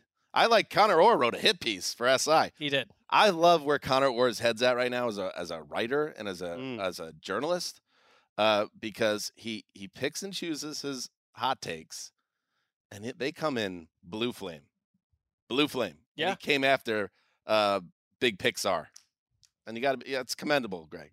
You may not agree with him. I definitely don't. One of his worst takes. Like, who is it hurting? it's like, what, what could, what is the downside to any of this? It's just like a, a second screen on an ESPN Plus game. Well, it was a bit of a tougher game to find. It's on ESPN Plus that not every single person I pays stand for. with Well, that's Connor the whole, that's the whole point. But that's why I think some people were complaining like they they have. But if you have ESPN Plus, you Yeah, have if that you have- game. if you you, have can watch the regular game. Watch the game. if you have it, yeah, like not everyone's. But paying Toy for Story that. is not available unless you have that. It is a sick, cruel world when Blippi is a millionaire, I don't even know. I've never heard of Blippi. and I'm I gotta I'm admit. so happy. Well, for it from another So angle, creating insanely bizarre content for children that will get them obsessed and addicted as an adult is a smart move. a twisted, twisted myth of a man. All right, let's. Uh, by the way, the Jaguars stay in London. They'll be playing at the Hot Toddy against the Bills next week. Let's head to the Big Bell Bottom. Now, now the 49ers up 21 to 16, look for a two score lead. McCaffrey's already got three touchdowns. They put him into a pistol behind Purdy. This guy, this Debo was right. Three are left. They give it to McCaffrey off the left side. One, two, three, four. Touchdown! CMC! That vision again, Pop, I'm telling you, because they had a defender in the backfield, and CMC puts his right foot in the ground and just pops to the edge. My goodness, Christian McCaffrey. I know they haven't won in a while. The Niners, the big one. But I am, hot damn, I'm envious of that fan base because it feels like there's a lot of fun to root for this team.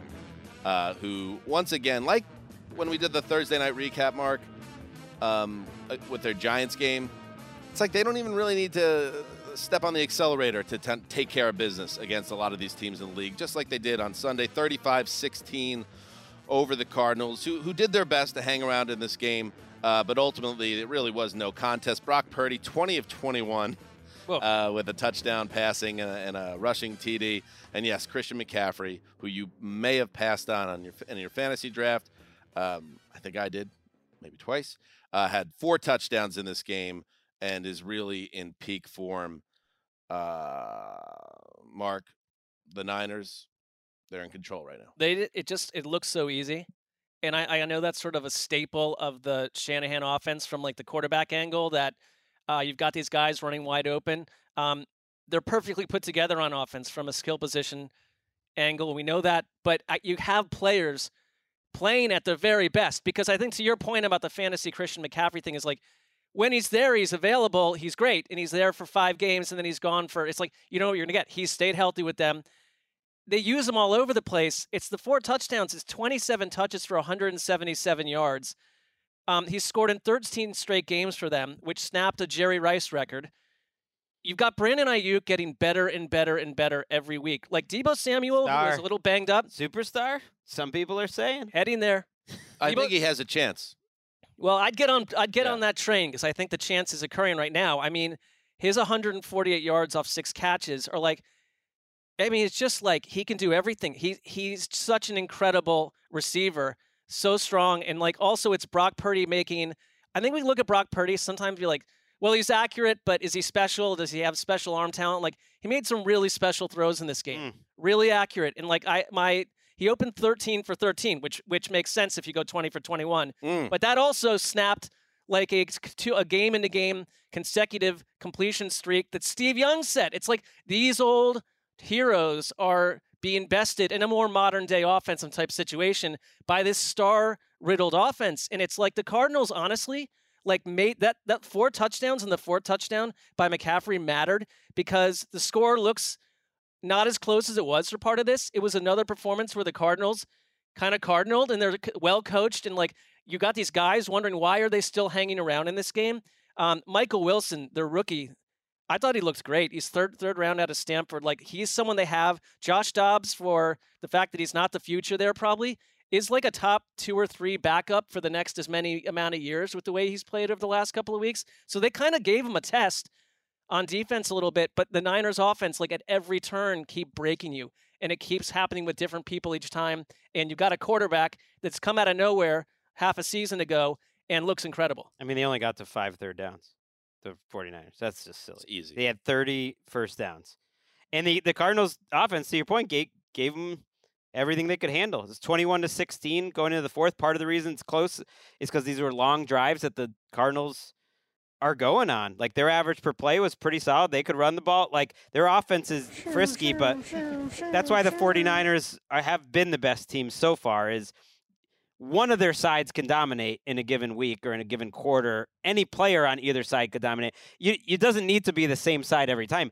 Brock Purdy, I think, played poorly against the Giants. Definitely not well. Like I would say that was a He got away with some throws. it was like Yeah. a C Yeah. game, and they walked away with it. But then he couldn't come out and pa- play an A game, and the offense walks away with it. Yeah, and I think this this tells the story. And we talked about. I think we used the the analogy to swingers about the bear that has these claws in the teeth, and he doesn't always know when to use them, or he doesn't need to use them. But then when they decide, the bear decides to use the claws, bad things happen to the bunny. Once the and credit to the Cardinals, 11 plays, 99 dro- 99 yards. Josh Dobbs leads them, and all of a sudden it's 21-16, as we said. And the Niners don't panic. They get the ball back. They go eight for 75. Boom, touchdown, 28-16. Then they force a punt. Then they go back down the field, 14 for 77. Boom, and it's 35-16. Good night, nurse. So it's like if you if you decide to bow up and challenge them, good for you, and it shows that you're a team with a backbone.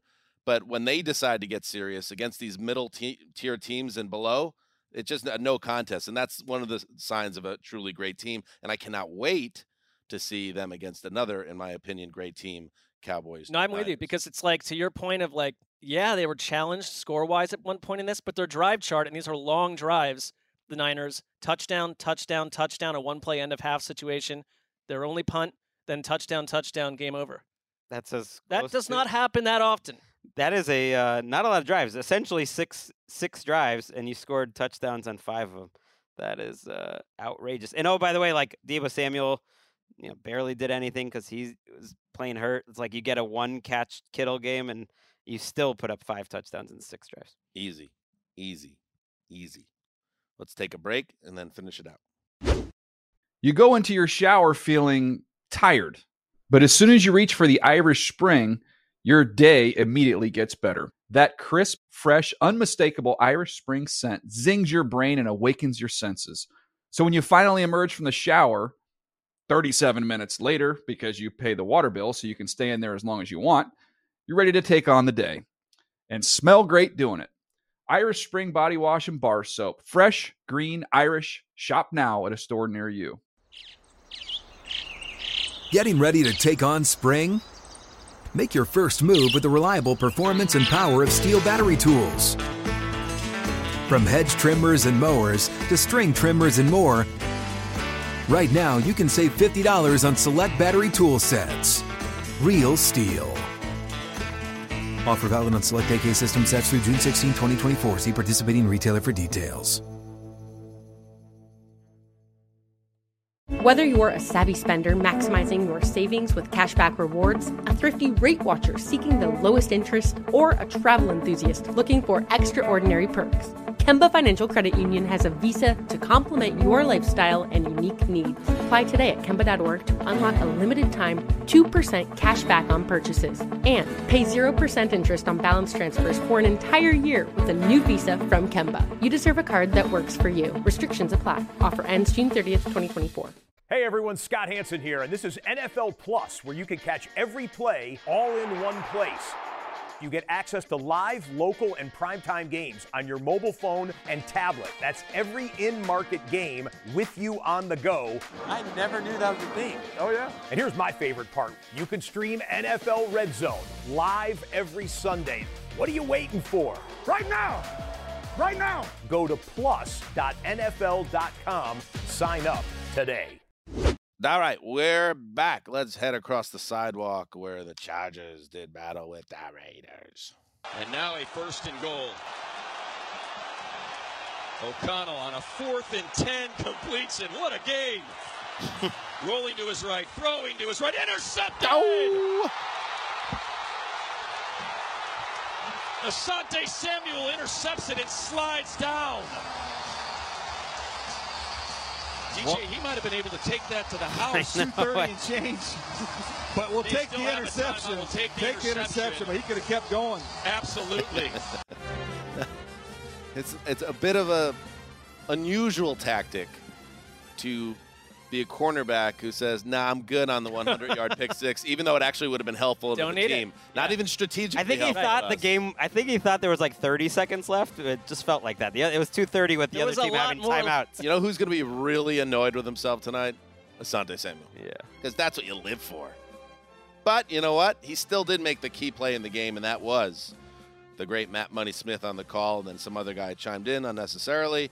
Uh, as the Chargers um, get three touchdowns from Justin Herbert, and yes, that huge interception and a beautiful Herbert deep ball to ice this thing, because they did need to hit a third and long after the Samuel step out to actually run out the clock, and they did, uh, beating the Raiders 24 17. A bizarre game uh, in which, you know, only the Chargers, like Khalil Mack, had six sacks in this game in like the end of the third quarter. What? Uh, one sack away from uh, Derek Thomas. And they still almost lost the game. Uh, uh, and that's what the Chargers do. And yet, here we are, Greg. What? What? Okay. What? What? What? I can't do it live anymore. I don't want to hear it on the on that. uh, missing Mike Williams, Austin Ekeler, Derwin James. Am I missing somebody?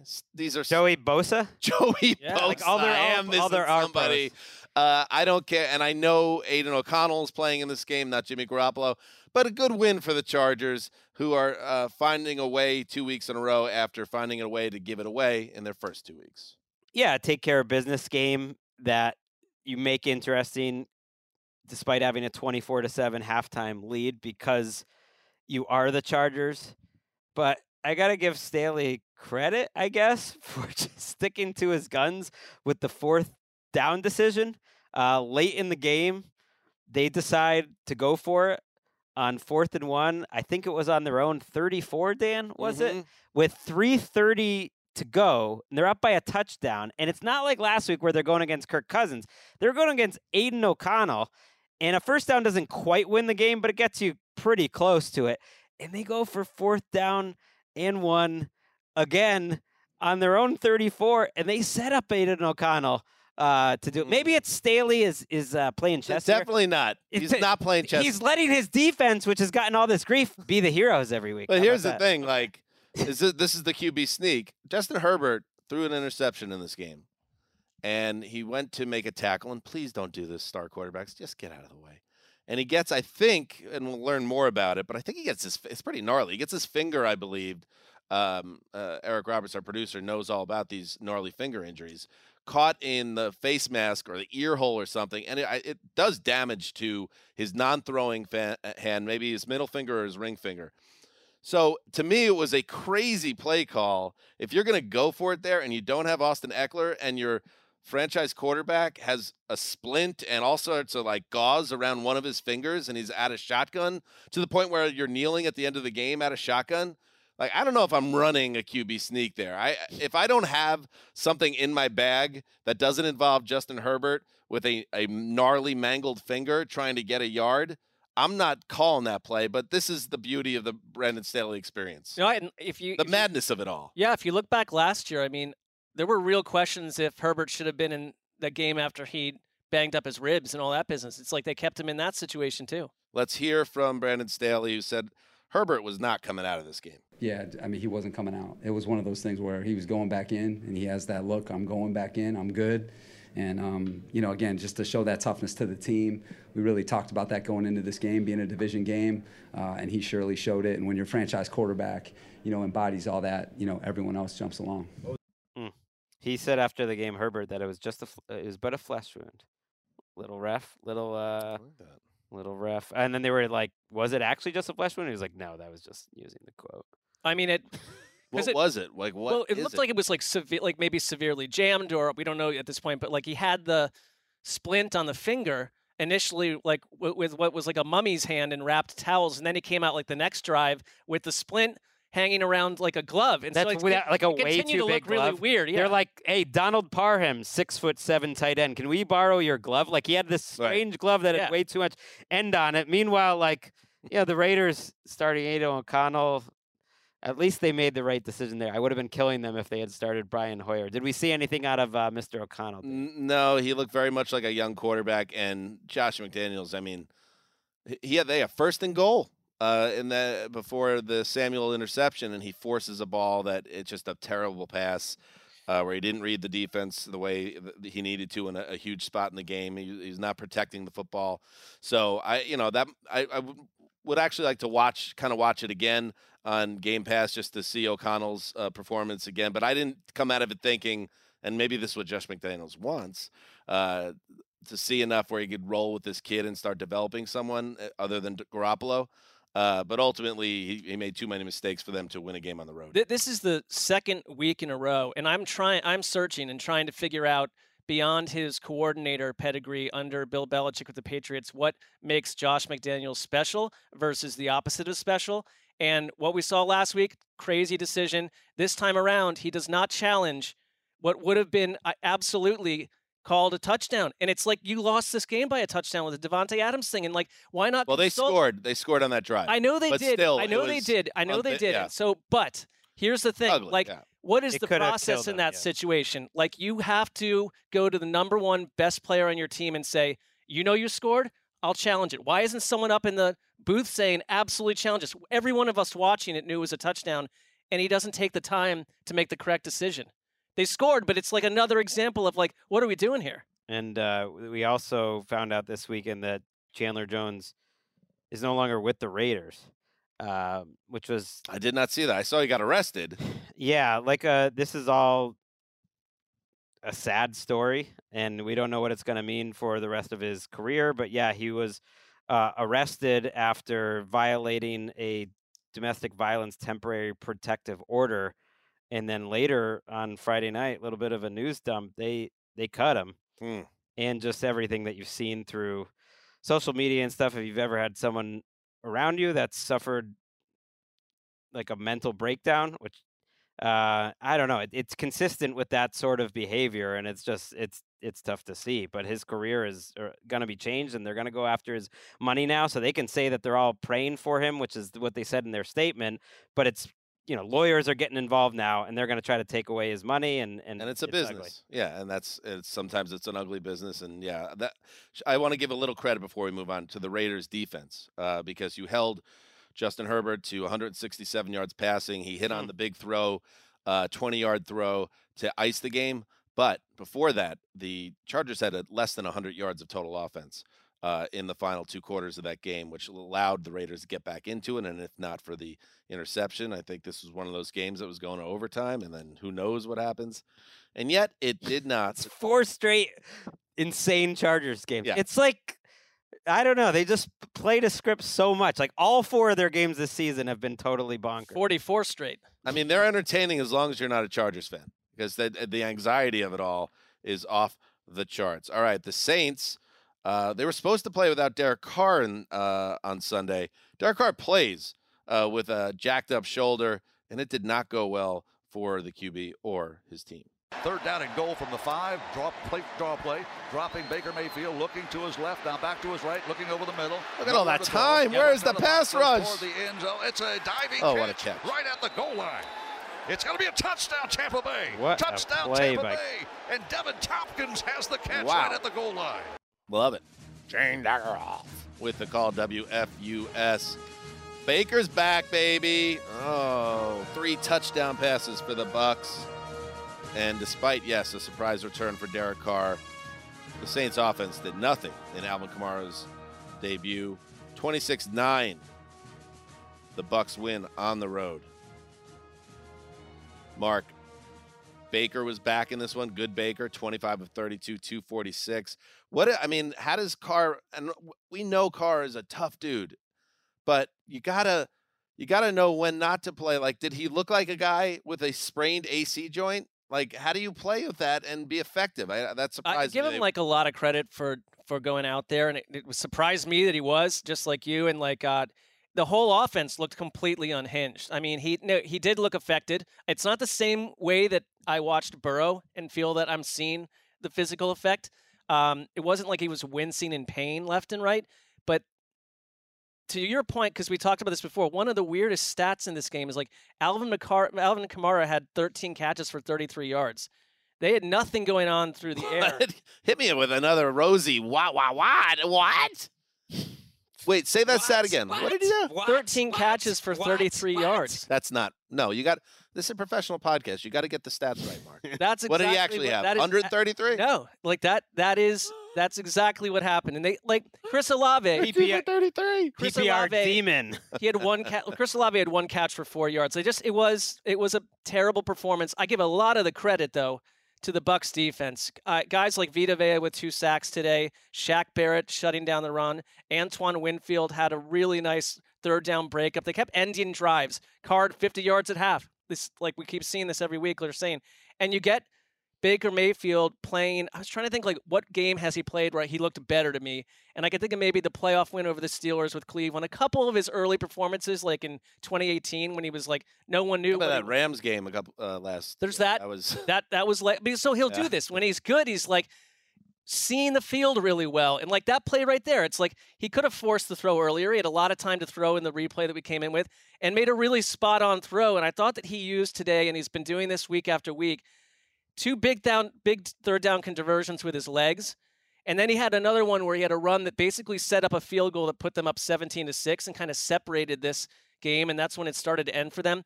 And I just think like, you know, Mike Evans left in the, before that before the third quarter. Uh, with a hamstring injury, Oh, you no. take out the one weapon that like he's really like been in chemistry with, and it didn't really seem to change much. He just found new guys, and I don't know if this is a Baker you get. They're alone atop the NFC South at three and one.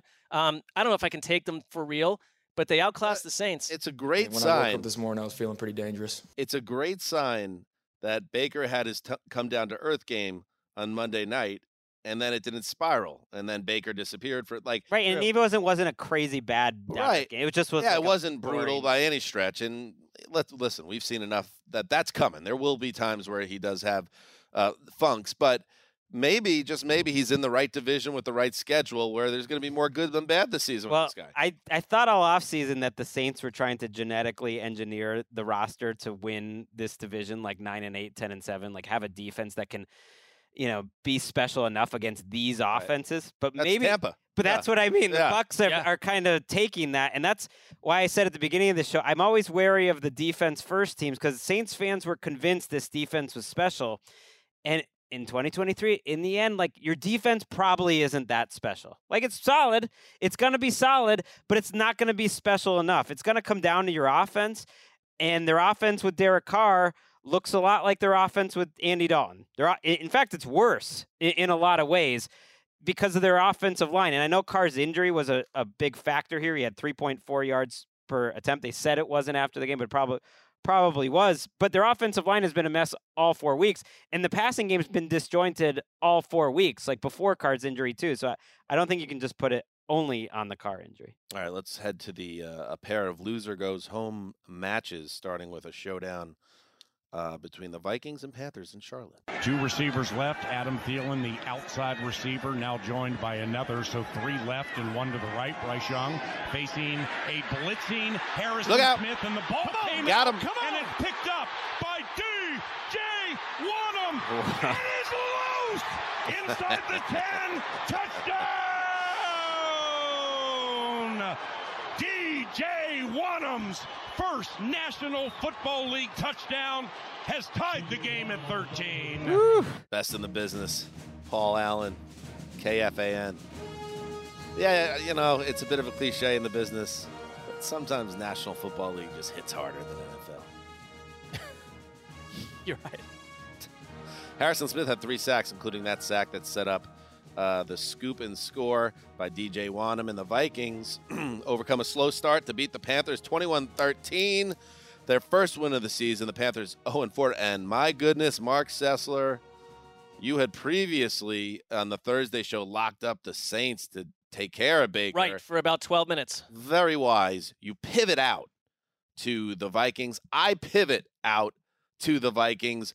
The West brothers pivot in to the Vikings, and we all go home happy. That's the big story of Oh, this that's game. right. Your uh, your lock would have been off. I had a double we're- run. we're No, I had a double win. I had a double win. Yeah. I mean, when you can lock up an 0 3 team on the road, you've got to do it, and that's what we did. And uh, it looked really I locked shaky. up two 0 3 teams in a way and got two dubs out of it. That's that's how history will remember me. yeah. It to us. it it was shaky though. I I was really concerned about uh, for all of us early on. Like you got this version of Kirk Cousins, and there have been a lot of turnovers. No, Kirk. that whole offense right out of the gate on the first drive, third and goal, bad pass. No. Sam Franklin jumps the route, goes 99 yards for a pick six. No. Um, Cousins had another bad pick later that set up a big long field goal before half for the Panthers. So it was like, when is this Vikings offense? uh, The reason I picked them was because like, even in these losses, they've been productive. And Justin Jefferson had a big game today, but it took them a while to get out of it. But the Harrison Smith thing, and I'm glad that he was like on that replay because Harrison Smith showed me a lot about Bryce Young, who I think is struggling to see the field. He's behind a bad offensive line. But in two of his three sacks, he came out of nowhere with a certain type of speed that I think at the college level, Bryce Young escapes and makes a play. And not here. Not here. And it's just like I like we've talked about two other rookie quarterbacks that are vying for offensive rookie of the year. And I don't love what's around Bryce Young right now. Um, he'll make a play here and there, but it's just like we're four weeks in and I'm not really seeing it. I'm just not really seeing it. Like their offense, they got a good performance by a defense that basically set up 10 points for them. And that's a lot for like a defense that's pretty banged up. And Bryce Young and the offense could do nothing with it. There was a really big chance in this game with 7:20 to go in the fourth quarter. They're down 21 to 13 the Panthers and Bryce Young had a chance to drive them and make a couple plays here and there. But he and by the way, he was 16 for 16 in the second half and when that stat popped up, I was like, "Wait, what? It doesn't look like it to me at all." It just didn't look like it to me at all. Um, he Why? just Because kept- there's just a lot of checkdowns. it- yeah, it's just not big big throws. Because they also went punt, catastrophic fumble, three and out, negative nine, and then punt. Oh, they had 121 Right. yards after. But the Harrison half. Ford, or Harrison Ford, Harrison Smith was a huge reason for that. In the in the pass rush of the Vikings in general, which under Brian Flores, I know they were the worst defense in the league last year. They're certainly just responding to his teaching and who he is, and they made tight, like life really tough for Bryce Young. I, I'm a, be a little concerned about the journey of the rookie season at this point. And I think, Gregg, you made the point earlier. Like, yes, progress for the defense, but again, the opponent really helps make defenses look better as well. And Carolina just doesn't seem like it's happening right now. Frank Reich had a kind of a sad post-game press conference where he said, you know, I know we're the team with the first round, first overall pick, but we're not. We don't view ourselves as this like big project. We want to have results now, and yet they're 0 and 4, and and obviously they're deep into a rebuild now. Well, he's sick of taking L's. I mean, There's been a lot. He lost a bunch of straight games before getting fired in Indianapolis, and now four straight here. And I think you heard on the Paul Allen call that was the sound of an announcer who's also a big Vikings fan who wants his team to be relevant, feeling like, oh, that is a season-saving play maybe by Wonnum because our offense isn't getting anything done. Their defense scored a touchdown. Now our defense answered, and it would have been lights out for the Vikings at 0 and 4. And who knows what happens from here, but at least he got a little life at 1 and 3. All right, uh, let's head to the other uh, loser goes home match. 31 28 Denver. Third and 13 Bears from the Chicago 47. 38 seconds to go, no timeouts. Three to the left, single receiver right. Fields tries to draw the Broncos off sides. They bring the house. Fields in the pocket, throws a ball that is incomplete. Oh, it's intercepted. Ooh. Intercepted Kareem Jackson. And this one is going to be the Broncos' first win of the year. Denver only has two interceptions in four games. Kareem has both of them. But this one is huge because it has sealed the Broncos' first victory of the year. That's Dave Logan on the call for KOA. Justin Fields started out incredibly on Sunday uh, with uh one of the best first halves you'll see really ever uh, in dominating, getting the Bears out to a huge lead over the Broncos. But to Denver's credit, uh, they came roaring back in uh, the second half, outscoring Chicago 24 to 7, and they steal it 31 28 at a Soldier Field that sounded like a, a, a tomb there. Well, they were frothily booing the hell out of Matt Eberflus for some fourth down decisions, and then certainly as the game ended, the shot of Fields just staring blankly on the bench while the boos were just cascading down was tough to take because ouch. it was it was such a bad luck game for him. He played so well. It wasn't even a perfect first half. It was a perfect three quarters. At the end mm. of three quarters he was 23 for 24 for 285 yards and four touchdowns. That one incompletion was a hail mary attempt. And and I know and I know people say, well, it's the Broncos. The Broncos are disasters, and I get it. But there were some absolute dimes in this game by him un, against the blitz, under pressure. There was him going through reads and getting the ball out on time. He really was really impressive. And then the Bears defense shows up. And I put this a little more on Eberflus and the defense. It's 28 to 7 at that point. They give up a long touchdown drive. Uh, the Bears finally don't have a, a good drive. They go three and out, but you know it, it happens. They give up another long touchdown drive. Then then Fields has it. You want to settle the da- game down, and this is where your heart started to break for him. His next two possessions were he holds on to the ball too long, kind of a classic Fields thing. Jonathan Cooper, his friend, who he ex- was going to exchange jerseys with after the Thought it game. I think they were friend. roommates. Sack fumble. They return it 35 yards to tie it. Cooper returns it as well. Cooper returns it. Yikes. And then it's like, okay, man, everything's on you right now. He goes, uh, you know, can you answer it? You go on this long drive. You get all the way down the field in scoring position to take the lead. And Eberflus, instead of kicking the field goal to take the lead, would have been, I think, about a 40 yarder, pretty short, 42, decides to go for it on fourth down. Oh. It's not Fields who had a great drive. He hands it off. They get stuffed. Broncos tack on a field goal, and then on the final drive for Fields, that it's that interception where Cole Kmet said after the game it was a miscommunication where they were thinking one guy was going to run the route, and it was just like, man, you feel for this dude after such a great start to have the, a total disaster of an ending. and credit the Broncos and uh, Sean Payton.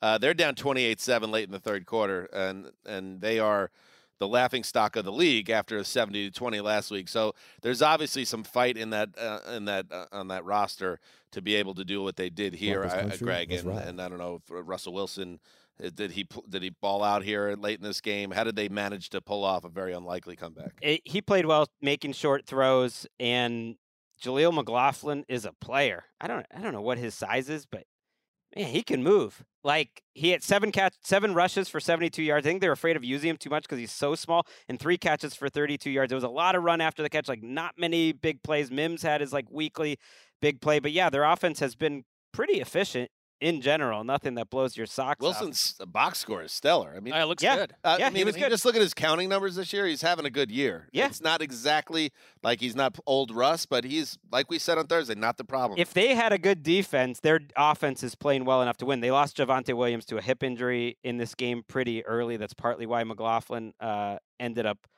playing so much. But the way it ended, it just did still feel like Bears were the story because you had Eberflus answering questions about Chase Claypool, who was a healthy scratch, and he was saying, "Take a walk, Claypool." He was saying that he, that it was Claypool's decision to stay home. He didn't show up for the game, but then the team released a statement that was counter to what Eberflus said that they actually told him to stay home. And my read of the situation is they're trying to trade him and they're trying to not make him look like a bad guy, but it's like too late. You're too many Bears statements this year that go against what guy, It is. It's a weekly drama, and they and he he's the second player to publicly critique the coaching. And like I guess my thing is, you've got this young general manager that is here to rebuild the team. It's obviously a dis- looking not going well right now. He picked Eberflus, but in any other environment, I wouldn't be surprised if like Eberflus was dismissed like tomorrow. Like this has gone about as poorly as possible. I don't know who you'd replace. When I think with. he was a healthy scratch because he criticized the But I don't. But I don't mean like no the, idea. I don't mean the yeah. Claypool thing. It's like the fourth down decision today. But overall, the Eberflus experiment. That's what I said last has week. Has been terrible. Gregg had pointed out, well, they also just had to part ways with their DC. So who is even the guy that goes into that spot? It's, and you kind of need that. it's not great. Yeah. None of it's great. Um, all right. Okay. One more game.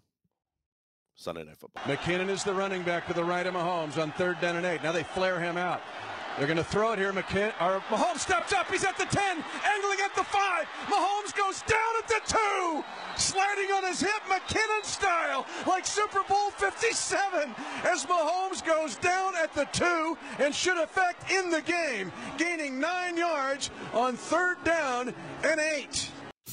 The call from Mitch Holtis, Chiefs Radio. Going to be professional here, or do my best. Because that should not have ever happened. Okay. Because uh, minutes earlier, third and 20, a generous holding call on Sauce Gardner kept a Chiefs drive alive that ended with Mahomes' slide there for the first down that allowed the Chiefs to run out the rest of the clock and edge the New York Jets 23 20 at the Meadowlands in front of Taylor Swift and the world. Um, the Chiefs jumped out to a 17 0 lead after the first quarter. Uh, the Jets came roaring back behind surprisingly sound play uh, from Zach Wilson, uh, but the Jets' offense petered out in the second half after an opening touchdown, and the Chiefs uh, made the big plays down the stretch, and yes, got some big calls as well. Yeah, that call was unfortunate because you wanted to see Zach Wilson, who had played an up and down game, but there were definitely ups. There were more ups than than we've seen out of him in a long time. You wanted to see him down six, get that chance in a big spot. Their defense had been holding the fort so well after it was seventeen nothing, uh, but after they do make that penalty, it's just like how many times am I going to see Patrick Mahomes win the win a game with his legs? They showed I think he had rushed for 11 first downs before those last two. That was before he ran for the third and 23 25 yard play. And, and that's the one that's going to stick with me a little bit because it reminded you so much of the super bowl and he ends up sliding down on that play where there was also a penalty uh, by the jets to pick up 25 yards and it's just like if he doesn't kill you one way he's going to kill you another even on a night where he made some big mistakes. It, they referenced the Super Bowl, and it's like I go back to the James Bradberry defensive holding call that was so pivotal in that game last February, and Mahomes on his feet, and just thought the Jets defense. This is kind of like everything you would have hoped for from the Jets for five, six of the way when you lost Aaron Rodgers, that Zach Wilson would start to become this guy. And like there was one hopeful thing I thought at the end of this that all his teammates were coming up to him and they recognized the effort put it in. That fumble, that was like the one little Zach Wilson esque thing Yes. that, that that took away from a really superb night and what could have just been like these games come down to these one these little moments. And this should have had a, it, it just like it should have been a completely different story. But you are dealing with the Chiefs, who in that final quarter ate up seven minutes and 23 seconds on a field goal drive, and then seven minutes and 24 seconds to end the game on that final mm. flag ridden march. And it's like, that's what they do. That's what they do in these games. And it's like, they made, they made Mahomes uncomfortable early in this game. He threw one of his worst interceptions, and like Travis Kelce vanished for 33 minutes. It was all there until that until that holding call. So at the end of the game in the final seconds after the Mahomes slide, Robert Saleh gets um, flagged for unsportsmanlike conduct, and then they run the rest of the clock. And I kind of wish we can hear his press conference right now um, because I understand why he's so hot. This has been a extremely, extremely heartbreaking season for everyone associated with the Jets, with everything that happened with Rodgers, even though Aaron Rodgers is in the building and he's telling Melissa Stark he plans to be back this season. But you're one and three, and one and three is what it is, and you're in a lot of trouble right now uh, with some more tough games coming up on your schedule after Denver next week. Um, but the reason he's so fired up and so upset, first of all, yes, was there contact on that play, the third and 20 with Sauce? Yeah, there was some contact, but it was both ways. It is definitely not a, a, a does not, to me, rise to the level of taking the flag out and make a game changing. Oh, by the way, the result of that play was an interception by Patrick Mahomes. So not only do you uh, wave off a third and 20 and turn it into a first down, you wave off Patrick Mahomes' third interception that sets up the Jets with the ball with, I guess, what, about three minutes to play. I've down got a three. theory on that. He threw the flag so late, it almost was like he saw it. He wasn't maybe going to call it. Then there's an interception, and he's like, "Well, I guess I better call it." There was, an And maybe that is listen. Wow. which it, which actually I like my job. I'm not gonna. I'm not gonna sit here and say that the Jets got boned because Patrick Mahomes is Patrick Mahomes, and the refs have to watch out for Mahomes.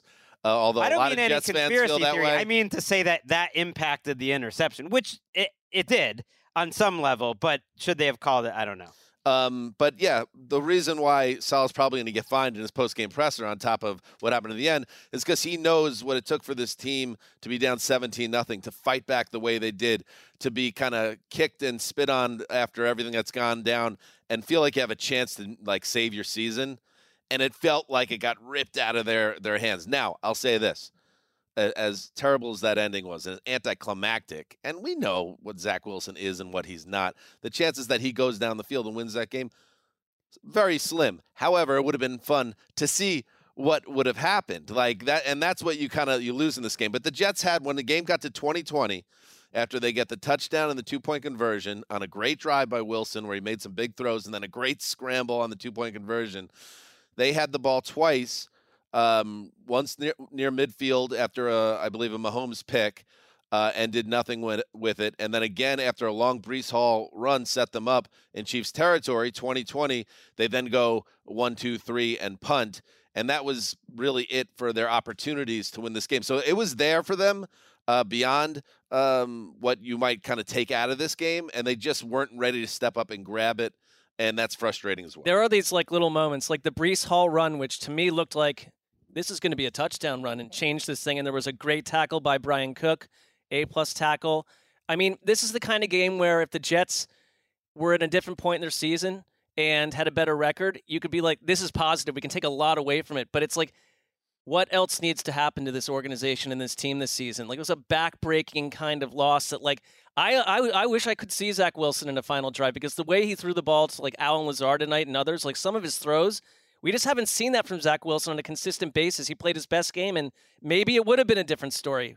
It, it was good pass protection, I thought, from the Jets, and maybe that's why they were so tempted to go so pass heavy. But the better running team won the ball. I when you were talking about Pacheco, I'm thinking the Chiefs don't win this game without Pacheco. Not just the long touchdown, but the way he was breaking tackles, how he can grind down uh, defenses late and clock. Like the Chiefs haven't always had that, and they were absolutely the like tougher, better running team. And when they had the ball, the Jets those two times um, to potentially go ahead when the defense is just flying at that point. They're getting stop after stop, uh, stop after stop on Mahomes. They went really passive. It was basically pass every single down, maybe one Dalvin Cook run in there for a couple yards. And that that's a lot to put on Zach Wilson. To me, it's like they need to have a running game and a defense. Tonight they had a defense was good enough, and you got an improved Zach Wilson. I think he's slowly getting better. That gives you a little The hope. Offensive he- line has Right. been a lot better. Um, Right. Well, Last gotta week run it was too. Better. run too. The pass protection I thought was excellent uh, for much of this game, uh, which you know the quarterback playing well when the pass protection better. There's a correlation there. My last thoughts on this game uh, that is, again extremely frustrating because you, you find a way to steal this game and your season just feels totally different. And you got Denver coming up, uh, and and all of a sudden maybe you're like, hmm, okay, we maybe we can hang around, and then the Rodgers talk, and it, it still feels something like there's something here. One and three feels totally different, but I'm just like, as a Jets fan, I'm I talked about it all week. I felt really ominous vibes about this game, and I thought it was going to be an utter humiliation for the fan base, and I felt really bad. I told my brother not to go to the game. And it was 17 nothing. He did go to the game. This is 17 nothing in the first quarter, very quickly. Um, and the fact that they fought back, made it a game, had some, a lot of energy in that building. It's it's a small victory for me, but just the fact that they were not horrifically embarrassed in prime time, and it wasn't just this Taylor Swift and the Jets are fun suck. Isn't that funny? I'll take a little bit of a W there, but that's the only one I can take. I hate how the game ended, and and that's it. I can't say much. More. The only thing I'd say, like, I don't need to say much more. That's it. One little like, ray of hope is that this is like a two-year journey with Aaron Rodgers, and in this whole coming back this season, we'll see. But it's like it's important that this team stays together and like doesn't completely sail away, and that the coaching staff shows who they can be. And this game result, frustrating as can be, um, but it's the kind of thing by like Thursday or Friday, you can take some positives from it. There is a lot. Of, there's a long way to go, and like I see a team that has not given up on their coach. I agree. Well, we'll see what happens. A lot of football left. A lot of season left. Good uh, stuff today, Sunday. Thank you to uh, Eric and Randy behind the glass. Thank you to you, the listener. Monday we'll have our NFL Plus uh, game of the week and another podcast tomorrow night, Monday Night Football and news catch up. Till then, heed the call.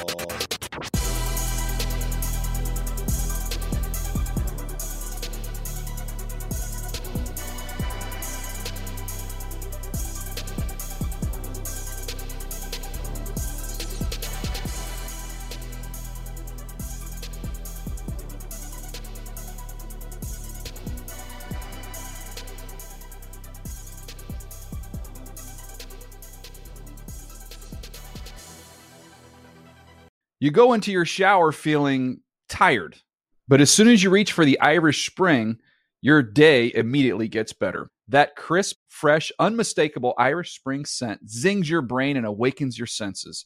So when you finally emerge from the shower, 37 minutes later, because you pay the water bill so you can stay in there as long as you want, you're ready to take on the day and smell great doing it. Irish Spring Body Wash and Bar Soap. Fresh, green, Irish. Shop now at a store near you. Getting ready to take on spring? Make your first move with the reliable performance and power of STIHL battery tools. From hedge trimmers and mowers to string trimmers and more, right now you can save $50 on select battery tool sets. Real STIHL. Offer valid on select AK system sets through June 16, 2024. See participating retailer for details.